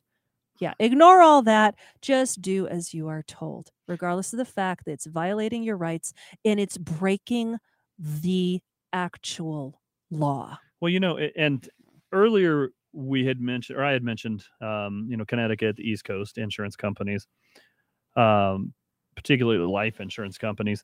Um, according to this, the, there's an article here on the American Thinker from January 4th, written by Professor X. Cool dude, cool dude. Um, and, and it goes on. Uh, a recent shocking report in American Thinker suggests that life insurance payouts are considerably worse than executives expected. Mm, yeah. So one example for Prudential, and many of you know Prudential, it's a big one. They've had a massive 87% increase in death benefits paid comparing the Mm. third quarter of 2020 to the third quarter of 2021. Oh boy. So think about, and this is just one. There's there, there's multiple examples here that Professor X um, provides here. But think about that. What does that mean for for just you know for for just a minute? Eighty seven percent. So 2020 death benefits when COVID was running rampant and killing everything in sight. Okay. And then third quarter of 2021, same same time, just a year later, when we have vaccines, quote unquote, death benefits have had to been paid out. It's increased by 87% in a year's time. When we now have a vaccine that's supposed to Decrease that. decrease that, yeah. But instead, it it hasn't just gone the opposite direction. It it's it's it's massively gone the other direction. Yeah. And and people are literally ignoring the science on this. I have to wonder how much longer can the insurance companies last while doing business like this? Uh um, by the way, not not just uh, the insurance companies too. Oh, let's bring it back locally. Yeah, Mayor Keller, he sent an email out to the fire department city employees. Yeah, he says, "Well, we appreciate the way our employees have stepped up to keep each other and our city safe by making it as easy as possible to get vaccinated." coming this month, federal and state decisions will require all city employees to be fully vaccinated against COVID 19. This is the next step we're being required to take. Gee, thanks, Mayor Killer. You can't even take responsibility for the decision. You're blaming it on, oh, yeah, federal and state. And um, yeah, so all city employees in Albuquerque will be required to be fully vaccinated. Hmm. Regardless of the fact that you're four times as likely to test positive for Omicron, regardless of the fact that there are so many deaths and adverse events reported just to VAERS alone.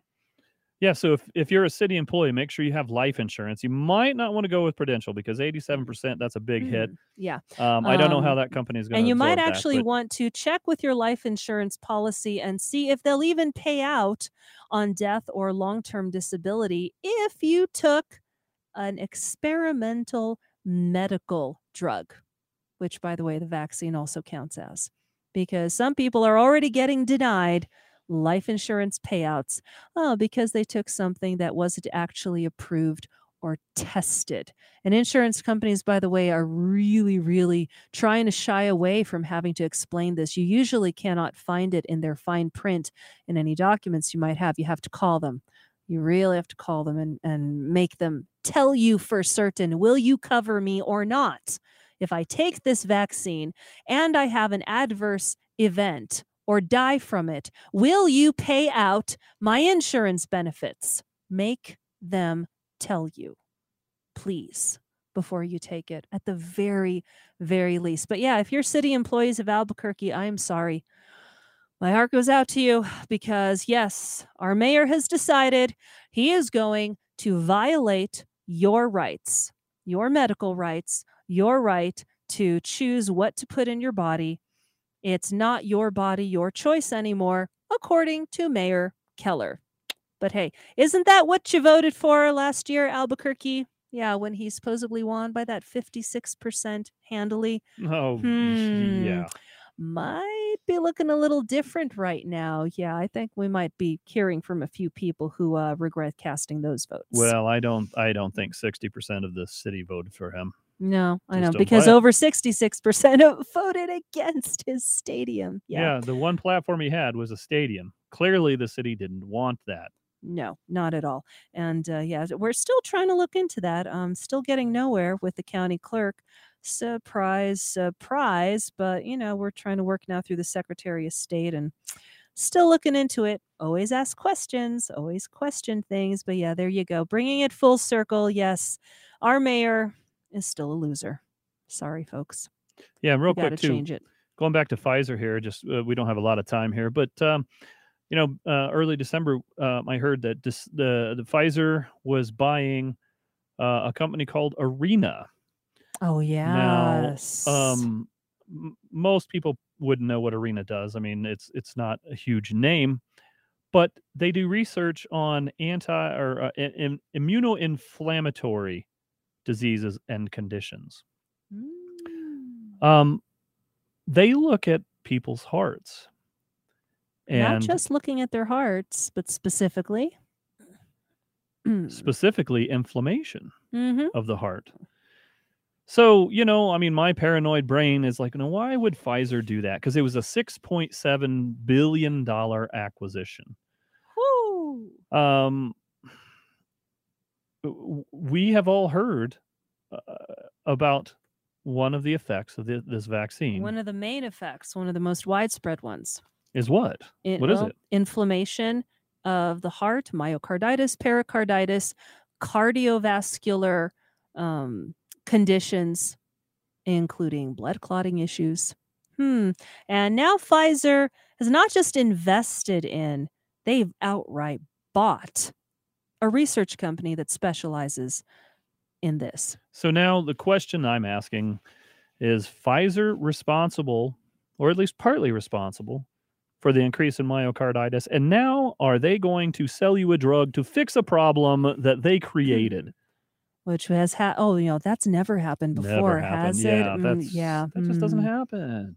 They're nice people, man. Yeah, anyone who's been skeptical about big pharma or been against a lot of big pharma shenanigans, you know what we're talking about. Oh, yeah, they're good at covering up the mistakes from one drug with yet another drug. They do it all the time, and they're doing it yet again on even a grander scale. It again, criminal should be criminal. Are we going to get anywhere with that though? Eh, doesn't look like it at all. Well, thank you, folks, so much for tuning in and listening to us. Again, Happy New Year. It's so good to be back.